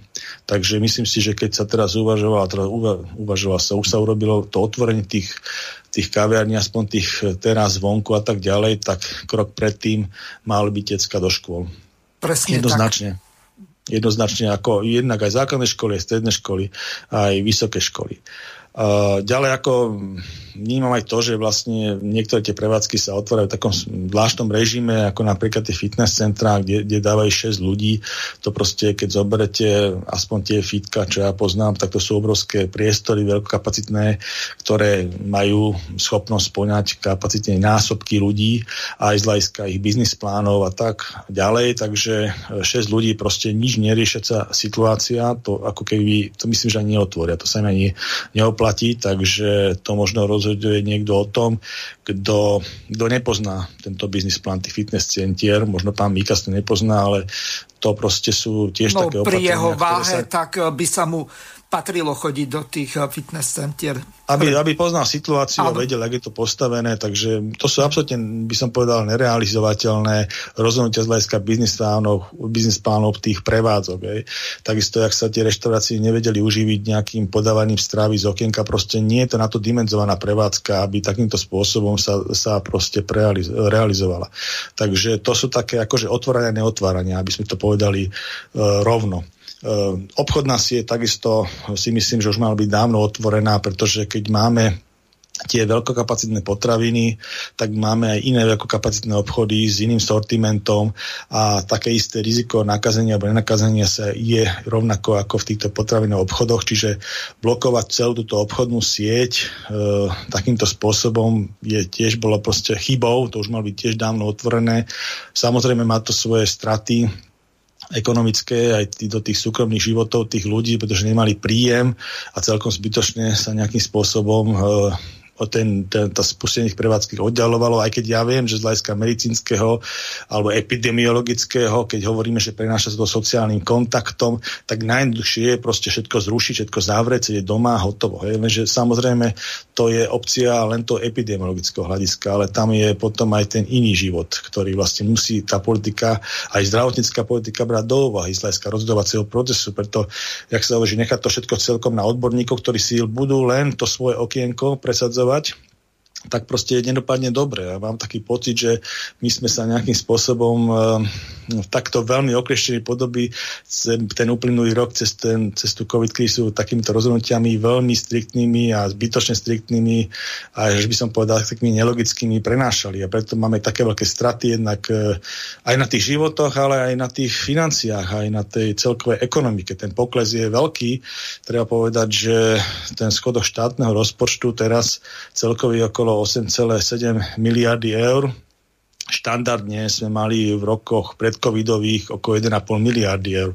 Takže to si treba hm, povedať, že je to, je to brutálny, brutálny rozdiel a samozrejme, že Mm, čo sme aj minulé mali už takú rozpravu, čo pani Cigániková niekde spomínala, bol to Cigániková, že okolo jednej miliardy nastálo to testovanie hej, do, do dnešných dní. Samozrejme fyzické testy, nejaká suma a potom aj celá tá logistika, tie platy tých ľudí a tak ďalej.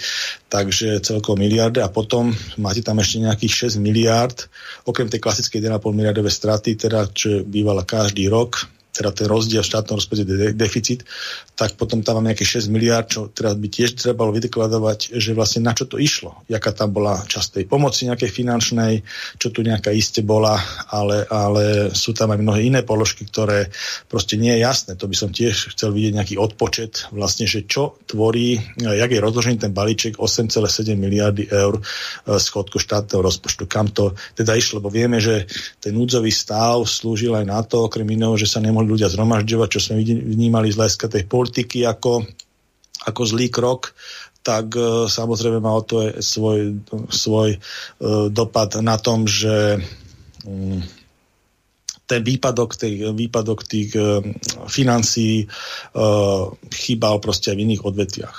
A ešte by som chcel povedať tú vec, že samozrejme ten schodok štátneho rozpočtu bude treba nejakým spôsobom nahradiť. Sú tu, sú tu veľkou nádejou, sa teda pozerali nedávno predložený do Európskej komisie ten e, plán obnovy a plus nejaká čerpačka do štruktúrálnych fondov tam ešte je. A tiež sa teda uvažuje o tom, že by sa nejakým spôsobom zvyšovali dane. Aspoň takto bolo prezentované cez pána Sulíka, hoci pán Matovič to uh, poprel zase na druhej strane že to nie je celkom tak. On teda hovorí presnú sumu, že by sa mali zvýšiť ako DPH na 25%. Treba povedať, že to by sme sa dostali na úroveň asi e, štátov ako je Dánsko, Švédsko, čo majú takúto DPH, Norsko, ne? ale to sú štáty s inou, inou, e, iným príjmom zo štátneho rozpočtu a inou životnou úrovňou. Hej? Takže ako inak by bola všade. Už aj teraz e, máme 20% DPH a to je, to je e, tiež jedna z nie ako najmenších DPH v rámci Európy. A ešte treba povedať, že máme 10% DPH na, na základné potraviny a takýto, takýto daňový mix tu máme asi 10 rokov bez zmeny. Takže mm, samozrejme, Veľmi... že je to jedna Veľmi plynule ste prešli na ďalšiu tému, čiže Peter Pellegrini sa k tej 25-percentnej DPH vyjadril takýmto spôsobom. No, ten návrh na zvýšenie DPH a ten zase dojímavý súboj, ktorý rozputal pán e, minister financí Matovič na svojich sociálnych sieťach je opäť taký farizejský. My sme napríklad pandemickú OČR, aby sa matky, napríklad aj samoživiteľky s dieťaťom, mohli uh, lepšie postarať uh, počas pandémie o svoje dieťa tým, že sme navrhli, aby tá PNK alebo OČR bola vo výške čist, 100% čistej mzdy. V oktobri nás aj poslanci Olano s tým poslali kade ľahšie a nezahlasovali za takýto návrh zákona. Nehali tie matky s tými deťmi doma so 75% výplatou, čo samozrejme po niekoľkých mesiacoch spôsobuje vážny problém tejto vláde, týmto rodinám. My sme predložili aj teraz návrh zákona na jednorazové akoby odškodnenie slovenských rodín vo výške 300 eur na každé jedno nezaopatrené dieťa, čo predstavuje sumu niekde 300 miliónov. To dokážu urobiť aj bez toho, aby museli e, zvýšiť extrémne dane. Napríklad aj náš návrh, ktorý som predkladal ešte ako predseda vlády tesne pred voľbami bol návrh na zdvojnásobenie rodinných prídavkov z 25 eur na 50 eur na každé nezaopatrené dieťa. To je takisto zhruba ročný nárast výdavkov štátu o 300 miliónov eur. Na to netreba zvyšovať žiadnu DPH. Viete, pretože e, pre občanov a ľudí je dôležité, koľko im nakoniec tej peňaženke zostane. A ak na, na jednej strane daňová odvodová reforma má priniesť to, že pracujúci zaplatí o 8,50 na daní zo svojej výplaty menej, ale následne v obchode za potraviny a iné základné potreby zaplatí o 15 eur viac, tak si nemyslím, že na tom lepšie, ako bol predtým. Preto budeme my veľmi pozorne sledovať e, tento, tento súboj, ale chcem povedať, že pri sekere minuloročnej 10 miliard eur a tento rok to má byť ďalších 7 alebo 8 miliard eur, o ktoré bude táto krajina zadlžená. Pýtame sa, kde končia tie peniaze. Ja si myslím, že zdvojnásobenie alebo aj väčšie znásobenie e, rodinných prídavkov je možné aj bez takéhoto drastického zvýšenia daní. Štát na to má peniaze a na záver ešte zase takú jednu e, nejakú vec. Zase som sa dočítal, že keďže špajza nie je plná, tak nemajú to z čoho vyplácať. Ja už by som bol rád, keby si minister financí naštudoval aj niečo z ekonómie, ako sa riadi štátny rozpočet. Keby naša krajina, a to pritom hospodárila naozaj s najnižším deficitom v histórii, odozdávali sme krajinu s 1% aj niečo deficitom a s dlhom na úrovni 48,5% a patrili sme k tej lepšej časti e, Európy, tak keby sme hospodárili aj s prebytkom, no tak by bol jediný rozdiel v tom, že dlh by nebol 48,5, ale bol by napríklad 46,3. Ale to neznamená, že by niekde na účtoch, neviem kde všade boli nejaké miliardy. Štát, ak má prebytok, tak z toho výraznejšie spláca svoje dlhy, on si ich neodkladá, tak ako človek do banky, ako úspory, tak nech už prestane šíriť tieto bludy a nech, e, ak chce, môžu okamžite prijať náš návrh zákona 300 eur, aj keď vláda príjme ho v skrátenom legislatívnom konaní náš poslanecký návrh, môžu rodiny s deťmi na Slovensku dostať 300 eur už do leta. Ale ako vidím, tak títo budú sa tu hádať, o zem metať, jeden na druhého nadávať, odkazovať si a tie rodiny s deťmi sa na to budú pozerať a nebudú mať vôbec nič. Takže toľko Peter Pellegrini. Váš názor na to je aký, lebo ešte mám tu pripravenú ďalšiu ukážku. Pán Marian Vyskupič z SAS mal dnes popoludní tlačovku, ktorá je čerstva, ale na vás záleží, že v akom poradí to prehrám. Áno, ja by som na to zareagoval asi takým spôsobom, že mm, samozrejme to zvýšenie daní, e, keď e, si to vyžaduje štátny rozpočet, e, tak je to, je to aj keď nepopulárne, ale tie opatrenia sa, sa môžu, môžu robiť. Ale treba povedať, že podľa mňa táto doba je absolútne na to nevhodná, treba vymyslieť niečo iné, ako tá, tá reakcia aj Sásky v tejto, to zmysle bola, pretože uh, my potrebujeme teraz nejakým spôsobom aj po tomto ťažkom roku, po tom decimovaní niektorých tých odvetví služieb naštartovať spotrebu a tá sa určite nebude štartovať zvyšovaným daní. Hej. To proste um, bolo to aj popisované a ja, je to aj môj názor, že keby sme zvyšovali tie dane, tak proste uh, my sme súčasťou nejakého trhu a proste tie nákupy tých ľudí, ktorí si to môžu dovoliť, alebo sú v blízkosti hraníc, alebo cez internet, e, cez tie shopy sa bude realizovať z iných krajín s inou DPH. Proste tomu sa nedá nejakým spôsobom zabrániť a bol by to v konečnom dôsledku odliv tých peňazí. Aj, aj to zvýšenia, ktoré by sa nejakým spôsobom vykalkulovalo matematicky z tých 20% na tú 25%, tak by proste sa neodzrkadlo v tej realite. Takže keď sa dobre tým, tým zdravým sediackým rozumom tak si myslím, že toto proste nie je cesta a bude sa musieť vymyslieť niečo iné. Samozrejme, že robila sa tu nejaká pomoc, nejaký deficit tu narastlo, narastlo, ale o tom sú tam vlastne tie analytické týmy na tým ministerstve financií, ktoré by sa mali týmto spôsobom e, nad tým zamyslieť. Pretože naozaj niečo zvyšovať v takomto období, e, keď povedzte, že máte, ja neviem, rok vám stojí biznis, pretože podnikáte v gastro alebo neviem, cestovnom ruchu a tak ďalej, žijete vlastne z úspor, a ešte vám dojde takáto vec zo strany vlády, že vám zvýšia DPH. Tak ako, čo si o tom môžete pomyslieť? To zasa urobí ešte väčšiu zrú krv a ešte viacej ľudí to prinesie do toho referenda, tých nespokojných smerom k tomu hlasovaniu. No, Saskari to pochopili. V dnešnej tlačovke sa pán Marian Vyskupič vyjadril tak. Tak dobrý dámy a páni, vítam vás na tlačovej besede strany SAS, na ktorej vystúpi predseda finančného výboru Marian Vyskupič a vyjadríme sa k zvýšovaniu DPH, ktoré pre nás nie je riešením. Nech sa páči. Ďakujem pekne, dobrý deň dámy a páni. Skutočne zvýšená DPH nie je riešenie. Dovolte mi najprv pár slov. Ak niečo pripravujeme, je dobré vždy sa pozrieť na základný stav, na analýzu nejakého základného stavu. E, dovolil by som si jeden graf, že ako sa nám vyvíja skutočný výber DPH a dal som teda porovnateľné obdobia január až apríl jednotlivých rokoch a teda je to výber DPH v miliónoch eur.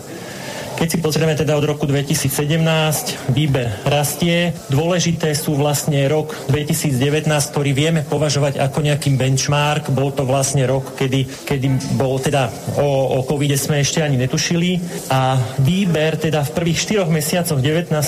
a 20. to znamená, tuto vlastne v polovici marca začala korona kríza, klesol iba, iba minimálne o 4%. Ale čo je dôležité, 4 mesiace tohto roka, z ktorých vlastne vlastne 3,5 sme mali teda relatívne prísnu formu lockdownu. Výber DPH je výrazne vyšší, o 16% vyšší ako v roku predtým. Čiže e, toto treba vnímať, že výber DPH sa vyvíja dobre a také základné pravidlo je, že keď niečo funguje, nemeňme to. E, a teraz prečo? Pretože ak by sme zvyšovali DPH, e, nebudem sa vyjadrovať v konkrétnych percentách, tak nie je jasné, že, výber, že vybraté peniaze budú úmerne tomu vyššie. Paradoxne sa môže stať presne opačne, že pri vyšších sadzbách ten výber môže klesnúť. Alebo teda nemusí stúpnuť. Tak funguje ekonomika. E, ja by som si dovolil povedať 7 základných faktov, ktoré ale nastanú.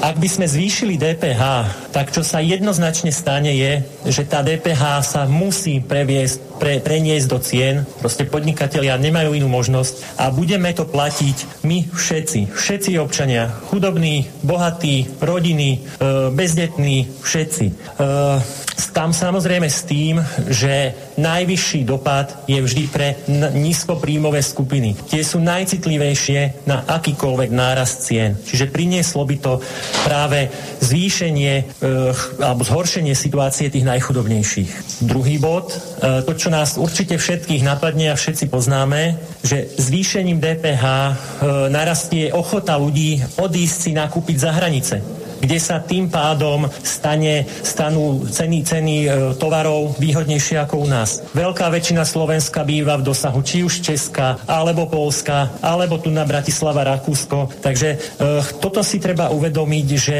ak čo i len jeden človek, ktorý nakúpil na Slovensku, odíde si kúpiť do zahraničia, tak pri akomkoľvek zvýšení e, musí ďaleko viac ľudí proste nakúpiť, nakúpiť u nás, aby vyrovnali vlastne tú stratenú DPH, ktorou vlastne ten Slovák podporil napríklad rakúsku ekonomiku. Takisto pre obchodníkov. E, my im znížime, znížime ich konkurencieschopnosť voči zahraničiu. Dnes všetci vnímame, že si vieme cez e-shop kúpiť čokoľvek z akejkoľvek krajiny EÚ úplne bez problémov. Ja by som si dovolil príklad, televízor, povedzme, po, a porovnajme nemeckého obchodníka a slovenského obchodníka. E, povedzme, že nákupnú cenu majú rovnakú, nech tisíc eur a k nej si teda nemecký obchodník musí dať 19% DPH, čiže keby v konkurenčnom boji chcel predávať bez eura zisku, tak tú televíziu je schopný predať za 1190 eur. E, keby sme dali príklad pri 25% DPH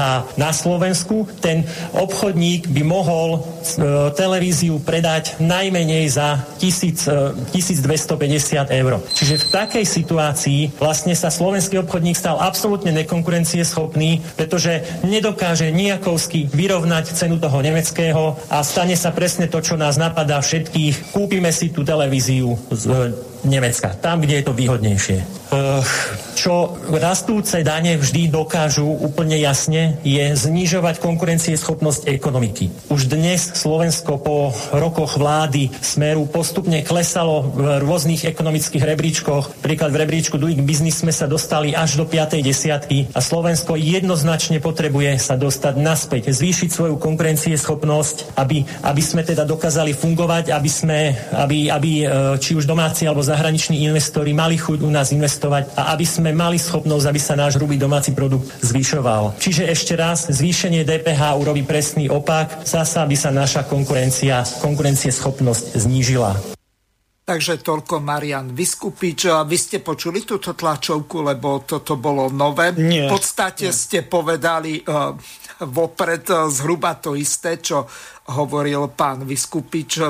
Môžete to ešte doplniť a ak nie, tak uh, prejdeme na ďalšiu tému.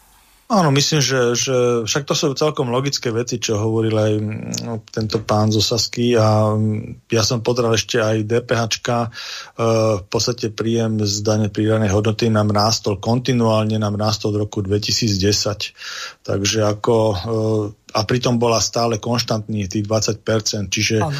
myslím, že to bol zdravý vývoj, proste spotreba nám stúpala, konštantná daň bola môžem povedať, že oproti roku 2010 je, bola mm, v podstate o nejaké skoro dvojnásobná e, v tom roku 19. E, Takže ako mm, myslím si, že to je ďalší argument na to, aby sa s touto daňou nehýbalo a naozaj tie anecké týmy e, by mali prísť na tým ministerstvo financí s, nejakou, s nejakým iným modelom, by som povedal, stanovania tohto štátneho dlhu ako, ako takýmto primitívnym zvyšovaním daňového odvodového zaťaženia.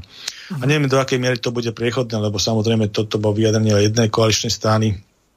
Na druhej strane e, minister financí súčasný e, to, tú 20% daň ktorú, ktorú teda privedol do tej, do, to, do toho verejnej sféry mm, na ten verejný, verejný mediálny priestor pán Sulík a teraz sa k tomu vyjadroval tiež e, poslanec Osasky, tak e, poprel. Takže neviem proste, že e, čo sa tam roz, rozmýšľalo, akým no, štýlom, ale, ale každopádne, každopádne mm. inak ako zvyšovaní daní určite. No, Matovič asi pri jeho retorických schopnostiach by to mal uviesť toto je príklad, ktorý uvádzam a nezavediem do praxe a s týmto by mal aj skončiť, lebo e, potom to jeho nejaké, ako to dobre povedať, e, tie jeho príklady e, sa berú ako to, čo on chce zaviesť a túto tému asi zakončím tým, že pokiaľ by počúval, čítal alebo pozeral slovenské ľudové rozprávky, tak eh, by vedel, že múdry radca poradil kráľovi, aby znížil dane a chce naplniť štátnu pokladňu. Takže asi tak nejak. Teraz eh, prejdeme na tú ďalšiu tému, ktorú ste možno už aj tak trošku eh, načali. Z toho dôvodu, že úzko súvisí s tým sputnikom a samozrejme so zhoršenými vzťahmi s Ruskou federáciou a na druhej strane zase v tom vnútrokoaličnom boji e, medzi Olano a SAS. E, samozrejme, arbiter Robert Fico to komentoval takto. Vážení priatelia, to teda je ale dnes deň. Ja som si pred pár minútami pozeral vyhlásenie predsedu vlády, ministra zahraničnej veci a ministra obrany. Pôsobili ako zmoknuté myši. A vedeli prečo? Lebo plnia americké pokyny. Viete, vôbec nie je náhoda, že sa botala americká veľvyslankyňa po prezidentskej záhrade a bola tam práve v čase, keď sa riešila koaličná kríza. No vôbec nebola náhoda, že predseda vlády ako prvej poboskal prsteň práve americkej veľvyslankyni. A už vôbec nie náhoda, že dnes Soros vstúpil do denníka SME so svojimi financiami, ktoré idú s podvodou a k tomu ešte oznamujú traja predstavitelia vlády, že idú vyhostiť bez akýchkoľvek dôkazov a odôvodnenia troch ruských diplomatov. Čo mám na to povedať? Jednoducho, náš príbeh sa potvrdzuje, že pokiaľ táto vláda bude poslúchať, môže kradnúť, môže nechať zomrieť 11 tisíc ľudí, môže robiť čokoľvek, len nech poslúcha. Tak dnes dostali pokyn, aby vyhostili troch ruských diplomatov. Pýtam sa našej vlády slovenskej, kto okrem Českej republiky urobil eh, podobný krok. Mám preto absolútne oprávnenie povedať, že slovenská vláda nie slovenská vláda, je to vláda amerických agentov. No a teraz sa vás pýtam na jednu vec. Nie tak dávno, v roku 2018 za Pelegriniho vlády, tak z hodov okolností už nie Ficova, ale Pelegriniho alebo Ficová bábková vláda s Pelegrínim ako s nejakou marionetou, tak vyhostila ruského diplomata a vtedy, ja neviem, či ten Fico má krátku pamäť, alebo nepamätá si na niektoré veci. Kto išiel nakupovať bledhovky, vrtulníky Ficov s Glvačom, kto išiel nakupovať F-16 a v podstate opäť Pelegrini a s ďalšími ľuďmi z ministerstva obrany, s Gajdošom a ďalšími. Čiže z tohoto hľadiska, ja neviem, ten Fico buď e, nás považuje za tých, ktorí si na nič nepamätáme, alebo e, sa snaží e, na všetkom vytlosť politický kapitál, ale na komentovanie ste tu vy. Ja sa tak troška uspievam popod fúzorom, to nevidno na tom mikrofóne, ale naozaj pán Fico ako je zdatný komunikátor, ale má to smolu, že na tom politickom trhu je už veľmi dlho a dlho bol aj v exekutíve, naozaj trojnásobný priemer, premiér, takže 10 rokov, myslím, bol, bol v tej top politickej pozícii, tak naozaj za to, za to obdobie sa udialo, udialo tak veľa vecí, že on už teraz môže čokoľvek tvrdiť, to už sa dá všetko nejakým spôsobom komparovať s jeho minulo, minulými politickými rozhodnutiami. A ja si ho pamätám tiež takto veľmi odhodlane hovoril o nejakom európskom jadre a proste my musíme byť v jadre a tak ďalej. To bola tiež taká politika, by som povedal, veľmi klapkoidná. Dneska ju prezentujú a prevzali ju v plnom, plnej parade hlavne progresívci a celý ten, mm-hmm. celý ten e, extra liberálny e, kmeň politicky, ale to aj vo svete, nielen u nás. Takže teraz tvrdí vlastne nejakým spôsobom, že chce robiť nejakú rustikálnu, ja neviem, lavicu a, a tak ďalej. A, a vlastne obvinuje pani prezidentku s nejakými veľkými proamerickými, proamerickými tendenciami, takže to ako proste od neho to, od neho to už nesedí. A myslím, že treba sa pozrieť vyslovene na to, na to racionálne, že uh, Samozrejme, dejú sa okolo nás nejaké udalosti v okolitých štátoch.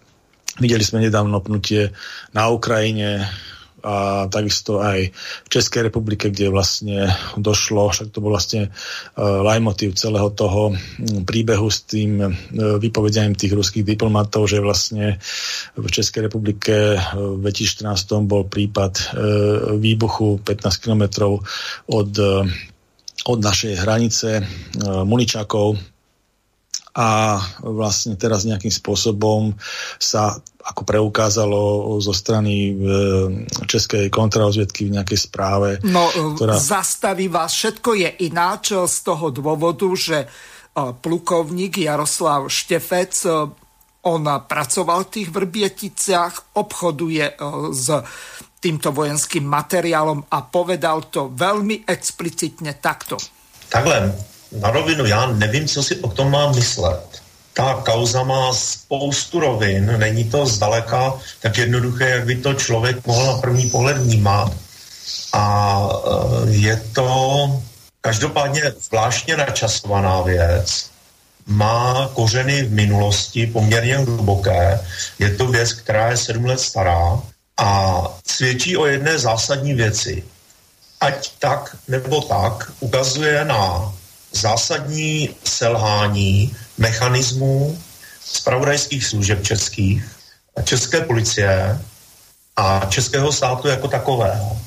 Protože tým trochu vznám ten tu, to pozadí toho výbuchu ve Vrběticích. Samozřejmě vím, jaké tam byly firmy, vím, jaká kolem toho proběhla vyšetřování, znám ty uh, verze z důvodu toho těch výbuchů, které se objevovaly.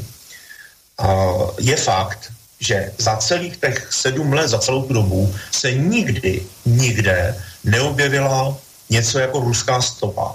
V podstatě e, nikdy nikdo nemluvil o tom, že by zatím mohlo stát Rusko, respektive Putin, že by tam byl viděn někdy v tom skladu, jak se tam kolem projíždí, ale uh, vždycky se mluvilo spíš o konkurenčním boji, mluvilo se o některých zájmových skupinách, které nechtěli, aby ty zbraně se dostaly tam, kam měly jít. A problém je teda takhle, mluví se o tom, že byly to zbraně na Ukrajinu a Rusko nechtělo, aby se na tu Ukrajinu dostali. No, já vím, že to nebyly zbraně pro Ukrajinu. Tím jsem si naprosto jist, protože v té době dokonce i samotné Spojené státy, to bylo na podzim 2014, což, bylo bezprostředně po Majdanu, dalo by se říct, no bezprostředně ne, ale nějakou dobu. A v té době se ještě stále deklarovalo, že se na Ukrajinu nebudou vyvážet smrtící zbraně, že se na Ukrajinu budou vyvážet pouze, pouze pomocné uh, systémy, podpůrné, že se, bude, že se budou cvičit vojáci, ukrajinská armády a podobně. Navíc v té době uh, Ukrajina byla proslulá tím, že neplatí nikomu, uh, naprosto nestraně, což bylo celkem zajímavé a že já jsem byl účasten některých jednání, kdy jsem přijeli vysocí představitelé ukrajinské armády a jejich představa byla asi taková, že my jim zadarmo věnujeme, nebo naše firmy zadarmo něco vyrobí a dodají a oni nám potom, oni nám slíbí, že někdy v budoucnu od nás něco koupí. Takže to bylo takové rolo těch jednání tady. Takže eh, představa o tom, že by to bylo skutečně záležitost uh, ukrajinská, a že to bylo nasměrované právě na tu Ukrajinu, je hodně mimo mísu.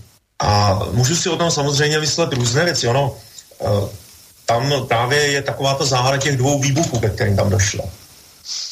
A další záhada tady tohoto případu, když to protáhnu trošku sem do, do, do naší současnosti, čili do budoucnosti z tohoto pohledu, je to, že tam to vyšetřování, které proběhlo, bylo hodně důkladné. A samozřejmě vím, že ta policie to prošetřovala důkladně. Vím, že se tam o to zajímali i zpravodajské služby, samozřejmě. Navíc tam došlo k tomu, co se později, já to samozřejmě nevím, jak to přesně bylo, ale co to se později promítlo například v řešení těch sporů a v proplácení uh, pojistek, kdy zmizely údajně kamerové záznamy, nebo nedohledali se kamerové záznamy. Ten první výbuch, ten byl jasně přičten na uh, jaksi na účet v úvozovkách. Dneska jsem někde zaslech, že údajně tam bylo umístěný nášlapný zařízení, na který šlápl některý z těch pracovníků, ono to s ním vybuchlo. Uh, tam, oni tam manipulovali s tou municí v tom skladu a zřejmě tam buď něco zkoušeli nebo něco delaborovali a došlo k explozi. Protože tam byla skutečně bojová ostrá munice, která byla tam svezena do těch skladů z různých zemí. Nebylo to z jedné jediné země. A jestliže, takhle, když to řeknu natvrdo. Jestliže došlo v tom skladu k výbuchu, v tom skladu číslo 2, ve skladu číslo 1 si myslím, že to byla jednoznačně záležitost e, manipulace s tou municí. Ale ve skladu číslo 2, když to vybuchlo, tam to nebylo žádné spoždění a tam později říkali, že tam něco spadlo a ono to vybuchlo se s měsíčním spožděním. Uh, tam spíš bych věřil tomu, že si něco přivezli od někud. Že tam uh, to, co přijelo, to mělo různý původ. Uh, Maďarsko, Bulharsko, spousta zemí. A to, co se tam přivezlo, mohlo být úvozovka, kontaminované tamtud z různých důvodů. Ať už z hlediska konkurenčního boje, protože v té době, a i dneska to platí, my jsme byli vlastně Česká republika, české firmy, konkurenci bulharských firm a dalších eh, v rámci těch lukrativních zakázek eh, v souvislosti s válkou na Středním východě, v souvislosti eh, s tím, co samozřejmě začalo na Ukrajině a čekalo se, že se to nějak později rozvine a s africkými záležitostmi, kdy samozřejmě to běžely dodávky do Afriky. Je tam spousta záhad, počínaje tím, že to bylo uh, vlastně v pozemcích nebo v, na pozemku a uh, ve, ve skladech, ve skladu, který patřil českému státu. Byly to armádní sklady, které byly dané do podřízenosti Vojenského technického ústavu. Takže e, toľko Jaroslav Štefec, e, plukovník armádny, e, ktorý sa zaoberá alebo momentálne venuje obchodom so zbraňami. Hovoril v tej ďalšej časti aj o takých veciach, že Slovenská republika alebo tí špekulanti na ministerstve obrany tak predali 50 tankov T-55 ak si dobre pamätám, ktoré vyviezli eh, zo Slovenska do Afriky ako železný šrot a motory z nich eh, vymontovali a tie eh, predali takým spôsobom, že sa údajne mali použiť do nejakých zavlažovacích zariadení a tak ďalej. Proste obchod so zbraniami beží po narkotikách a farmafirmách, tak asi najvýnosnejší obchod.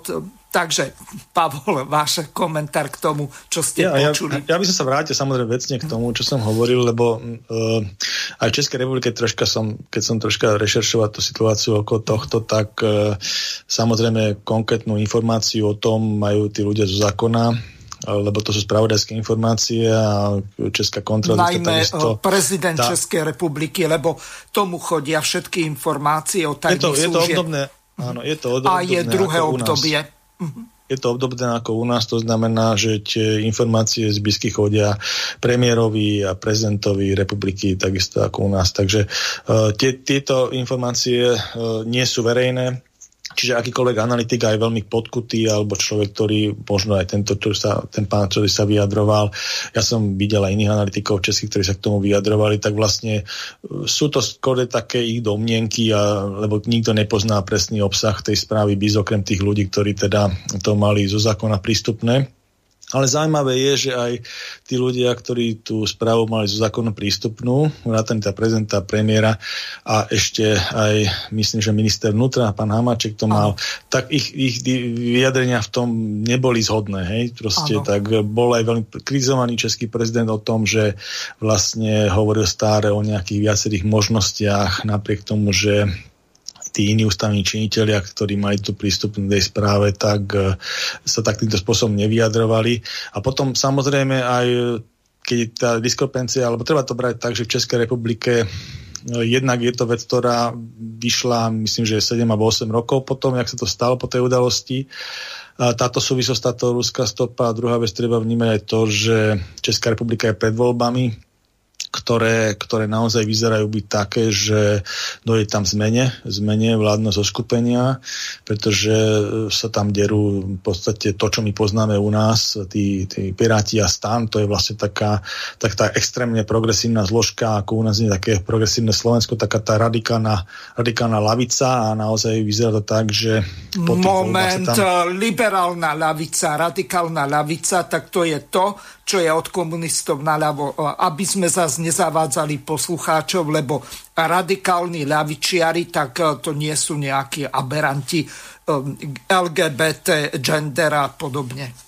Dobre, tak to je taká tá klasická lavica, ktorú vy máte na mysli, ale ja myslím takú tú európsku, lebo naozaj e, tie, tie, uh, tieto dúhové lavicové hnutia, tie progresívne, by som povedal, uh, likvidujú mm-hmm. uh, tú, tú klasickú lavicu v tých štátoch Európskej únie, to aj u nás vidno, napríklad na tom Robertovi Ficovi a možno tom progresívnom Pelegrínim, ale v Českej republike to tiež veľmi vidno smerom, že vlastne je dosť možné, že v tých voľbách tá stará ČSSD, e, ktorá vlastne bola 30 rokov v tej českej politike, sa možno nedostane do parlamentu. Takže taká možnosť tam je a naopak e, liba, tí, tí extra liberáli, tí, tí dúhová, dúhová lavica, tak vlastne Piráti s, s tým stanom Ano. čo sú vlastne takých tých lokálni, lokálni politici, ale hlavne dominantná zložka sú tí piráti, tak vlastne tie voľby, voľby vyhrajú. Takže a budú stavať možno premiéra. Tak e, naozaj aj tieto súvislosti treba sledovať e, celú tú, celú tú politickú scénu a poťažme aj túto, túto kauzu. A samozrejme tam aj, oni sa zaoberajú aj veľkým obchodom, chcú dostávať, myslím, Dukovany a tam bola tiež e, možnosť, že by sa tam nejakým spôsobom angažoval Rozatom, takže aj táto súvislosť sa môže ešte diať e, alebo brať do úvahy, že vlastne a okrem iného v rámci tých vyjadrení, ktoré boli zo strany českých ústavných činiteľov, tak tam došlo k tomu, že Rozatom ako keby už teraz skončil z hľadiska toho výberu na tie Dukovany a ostávajú tam vre iní hráči. Takže sú tam aj takéto, takéto pohľady, či asi, volebné Asi a jediný Westinghouse, lebo Korejci, ktorí by to boli tie schopní urobiť, tak e, nakupujú alebo berú komponenty od Číňanov a voči Číne Amerika alebo Spojené štáty zaviedli sankcie ohľadom týchto vecí, takže jedine Westinghouse americký je to možné, a sú tam ešte aj Francúzi nejakí a, a Korejci, myslím, robia tieto jadra, ale ako aj ten Westinghouse americký, ktorý má samozrejme tiež svoje problémy, myslím, aj tá firma samotná. A, takže, takže sú tam aj takéto konotácie, treba ju brať do úvahy. Uh, a potom samozrejme, že e, narušili sa veľmi závažným spôsobom tie česko-ruské vzťahy, navzájom si ambasády, ktoré majú dosť asymetrický model z hľadiska obsadenia pre neprospech Českej republiky, tak tam dochádza k masívnym výpovediam tých e, diplomatov, myslím, že teraz sa dohodli na nejakej parite, tak uvidíme, aký to má vývoj. A, a vlastne tu je potom nejaká tá slovenská pozícia, to sme chceli na to nadviazať, Áno. že e, toto je samozrejme, čo stalo v Českej republike, vecou v Českej republike má to tieto konotácie volebné a ekonomické, ale e, ohľadom tej reakcie slovenskej strany a potom aj toho nejakého európskeho priestoru poťažme, tak musím povedať, že my sme priebehu tohto roka uh, už druhýkrát povedali ruských, ruských diplomatov. Uh, myslím, že tiež to boli v predchádzajúcom období traja a teraz zase traja.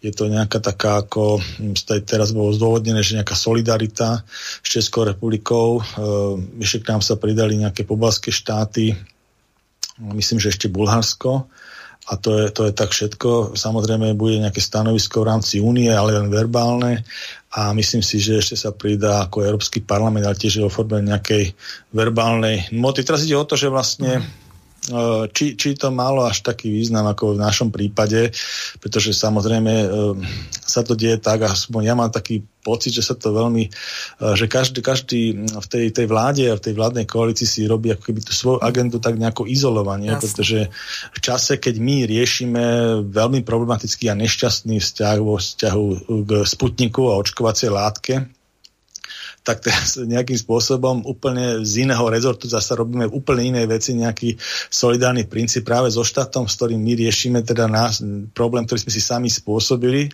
v komunikácii aj v tých zmluvných no podmienkach. Tam zrejme platí to mečiarovské nepriateľu hlavný nepriateľ koaličný partner a Sulikovci teraz dajú to Matovičovi vyžrať. Takto to komentoval pred nejakým časom Robert Fico máme málo času, nebudem to prehrávať. Áno, takže proste vidím to ako takúto troška unáhlenú, unáhlenú uh, reakciu a v súvislosti aj s tým, že ak sme hovorili, že mám taký pocit, že pán minister Korčok troška, troška príliš um, preháňa takú tú Stačilo jedného, keď už mali nejakú solidaritu eh, urobiť. Áno, však samozrejme Česká republika je pre nás veľmi blízky štát, takže ako samozrejme, že aj tá, tie spravodajské pokrytia tých štátov nejaké určite sú a je to aj súčasť diplomatického zboru a samozrejme pokiaľ to nejakým spôsobom nepresahuje nejaké zasahovanie, mieru zasahovania, tak sa to viac menej toleruje ako na všetkých ambasádach, takže ako to tiež netreba ako brať také, že by sa tu dialo niečo, niečo vždycky len zlé, eh, lebo tie štáty, tie ambasády využívajú na rôzne preverovania rôznych udalostí tých štátoch a tak ďalej. Je to proste prirodzená súčasť, robia to všetky štáty na svete. Ale samozrejme má, má to mať nejakú mieru a určite nemajú vyhľadzovať sklady nejakých, nejakých výbušnín. To ako keby to, keď je to pravda, tak je to proste problém, samozrejme. Takže ale chcem sa vrátiť tomu, takže mám pocit, že vlastne aj to, že vlastne pán minister Korčok označoval ten sputnik ako nejakú geopolitickú záležitosť, čo si myslím bolo nešťastné, potom aj tieto veľmi radikálne vyjadrovania smerom k týmto diplomatickým zborom a toho, toho, tak sa mi zdá, že to je troška preexponované a naozaj uh, myslím, že tá slovenská po, diplomatická pozícia aj konzervatívna má, by mala byť zdržanlivejšia a s tým, že, že mali by sme myslieť na to, aby, aby sme mali tie pracovné vzťahy udržateľné a proste funkčné aj na iné krajiny, nielen tie, ktoré sú v našom geopolitickom priestore a s ktorými sme integrovaní v rôznych spoločenstvách ako Európska únia a NATO, pretože to je veľmi dôležité aj z iných vecí. Hej. Proste e, tá stabilita tohto priestoru e, pramení aj, aj tohto štátu pramení aj na uh, vychádzaní s iným okolím, hej, tým geopolitickým, kde, kde vlastne samozrejme, že uh, treba vedieť a mať vždy tú možnosť slobodne popísať situáciu, nezávisle a tak ďalej, ale ako m, treba myslieť aj na, na iné veci a záujmy krajiny ako ekonomické a ja neviem, aj politické, geopolitické pri týchto rodzovacích procesoch. A takisto sa malo myslieť na tom, že vlastne uh, keď riešime Sputnik, tak asi nie je vhodné proste robiť nejakú najsilnejšiu reakciu z hľadiska 27 štátov. A, a hlavne sa treba pozerať aj na to, čo robia iné štáty, akú, akú ekonomickú diplomáciu robia, alebo, alebo celkovú tú politiku, lebo treba povedať, že tiež nie je náhoda, že sa iné štáty e, k tejto aktivite solidárnej nepridávali, že vlastne tiež sledujú svoje záujmy A samozrejme niečo iné je verbálne odsúdiť a niečo iné je proste robiť ďalšie kroky, lebo to na tej stuptici tých odpovedí má svoju gradáciu hej? a má svoj význam. Takže keď si všimnete napríklad e, Nemecko, ktoré ako e, nejakým spôsobom je ten dominantný hráč v rámci únie, tak e, k tejto, k tejto okrem verbálnej zložky nejakým spôsobom ďalej, ďalej sa neaktivizoval. Hej? Proste slúži to, a teraz sa to videl aj na tých, na tých rokovaniach, ktoré boli z hľadiska e, návštevy amerického šéfa diplomacie e, v Európe, kde aj vo vzťahu k Číne, aj vo, vo vzstane Rúsku, však každopádne vieme o tom, že e, Američania veľmi negatívne vnímajú e, Nord Stream 2 ako nemecko-ruský e, plynovod ako severný prúd. Proste je to proti ich záujmom, aby sa nejakým spôsobom robil. Naopak Nemecko e, tento prúd presadzuje, pretože to z neho bude v budúcnosti robiť e, prerozdeľovača, hlavnú transportnú krajinu hľadiska ruského plynu do Európskej únie.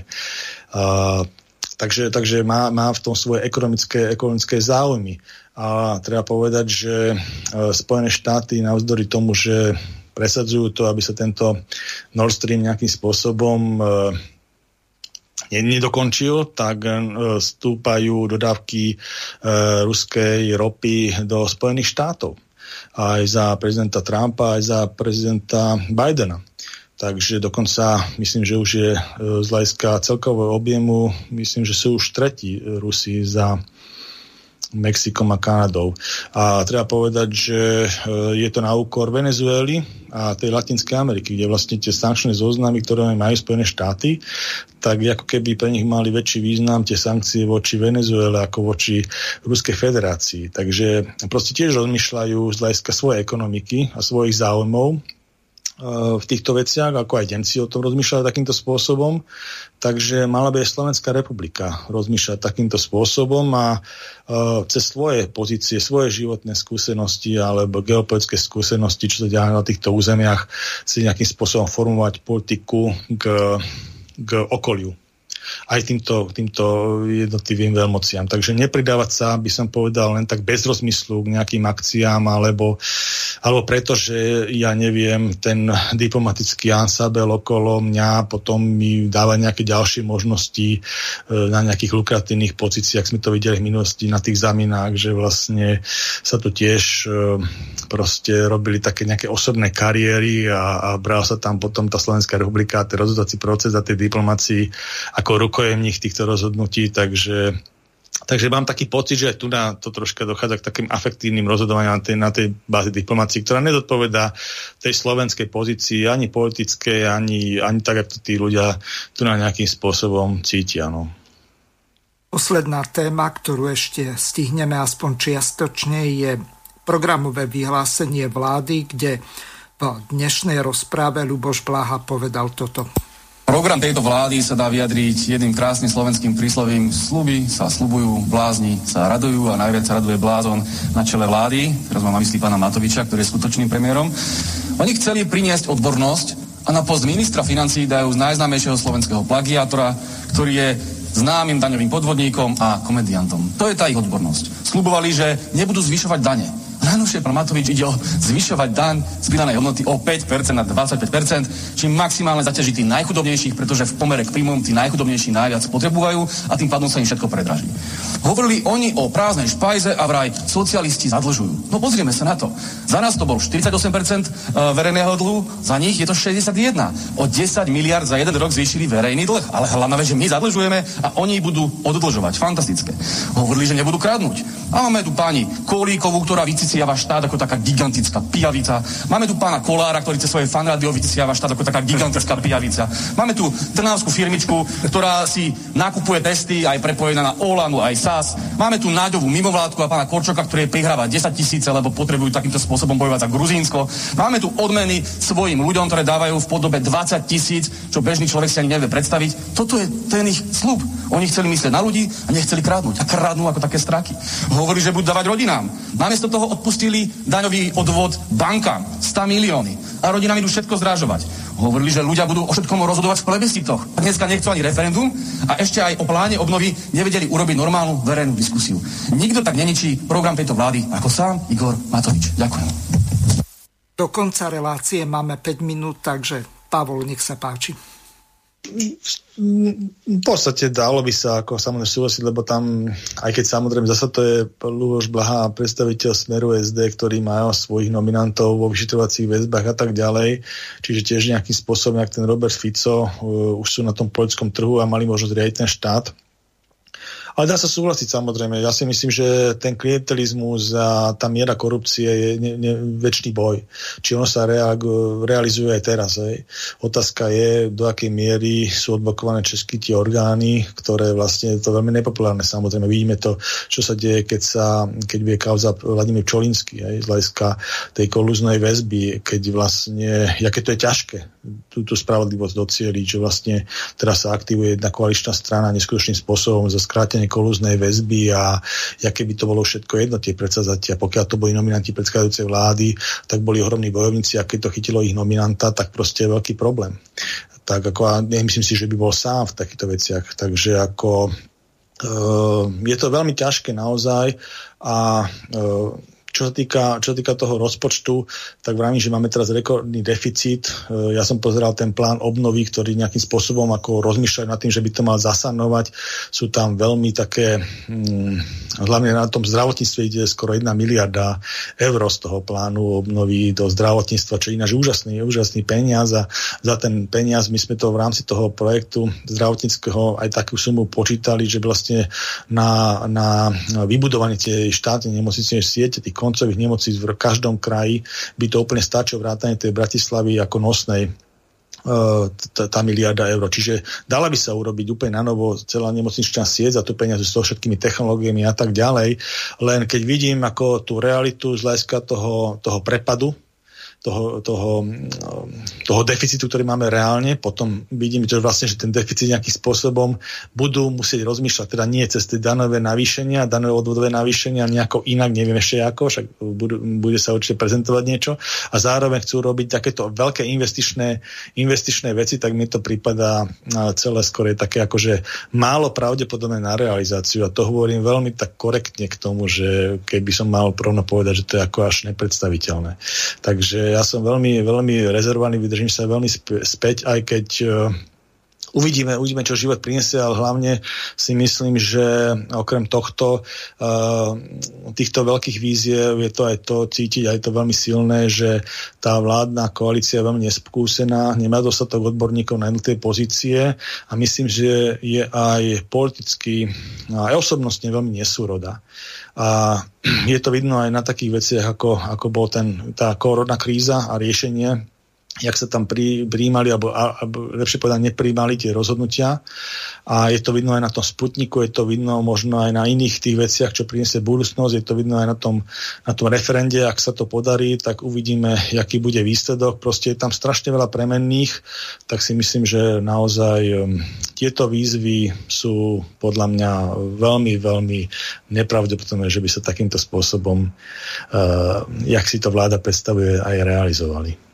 Posledná... Ale nechcem byť veľmi pesimistický, mm-hmm. možno som. Dobre, e, posledná otázka na vás. To hlasovanie dopadlo tak, ako sa predpokladalo, že bude schválené, e, ale výsledok bol taký, že z pôvodných 95 poslancov len 89 zahlasovalo a neviem, či proti alebo zdržali sa, tak eh, traja pán Kolár, pán Valášek a pani Cigánikova, ktorá nehlasovala ani za predchádzajúce programové vyhlásenie. Tak ako sa vy na toto dívate? Posledná minútka. No boli tam nejaké odchody, myslím, že mm, tých ľudí, ktorí nejakým spôsobom majú to progresívne cítenie, tak odchádza do progresívneho Slovenska alebo do, do toho ich bývalého, bývalého koaličného partnera k tomu spolu. Takže myslím, títo nejakým spôsobom sa už od tejto koalície vzdialujú a sa to preukázalo aj týmto hlasovaním, ale treba na druhej strane povedať, že 89 poslancov je stále ešte e, veľká nadpolovičná, keď nie ústavná väčšina, takže tá dôvera tej vlády stále ako keby bola daná pánovi vlády pána Hegera. Ďakujem vám veľmi pekne. čas bohužiaľ veľmi rýchlo utiekol, takže lúčim sa s vami a teším sa o 4 týždne na, pri ďalšom počúvaní relácie politické rozhovory s Pavlom Nemcom. Do počutia. Ďakujem pekne. Do počutia. Vysielací čas dnešnej relácie veľmi rýchlo uplynul, tak sa s vami zo štúdia Banska Bystrica Juh lúči moderátor a zúkar Miroslav Hazucha, ktorý vás touto reláciou sprevádzal. Vážené poslucháčky a poslucháči, budeme veľmi radi, ak nám zachováte nielen priazeň, ale ak nám aj napíšete vaše podnety a návrhy na zlepšenie relácie lebo bez spätnej väzby nebudeme vedieť relácie zlepšovať, za čo vám opred veľmi pekne ďakujem. Do počutia. Táto relácia vznikla za podpory dobrovoľných príspevkov našich poslucháčov. I ty sa k ním môžeš pridať. Viac informácií nájdeš na www.slobodnyvysielac.sk Ďakujeme.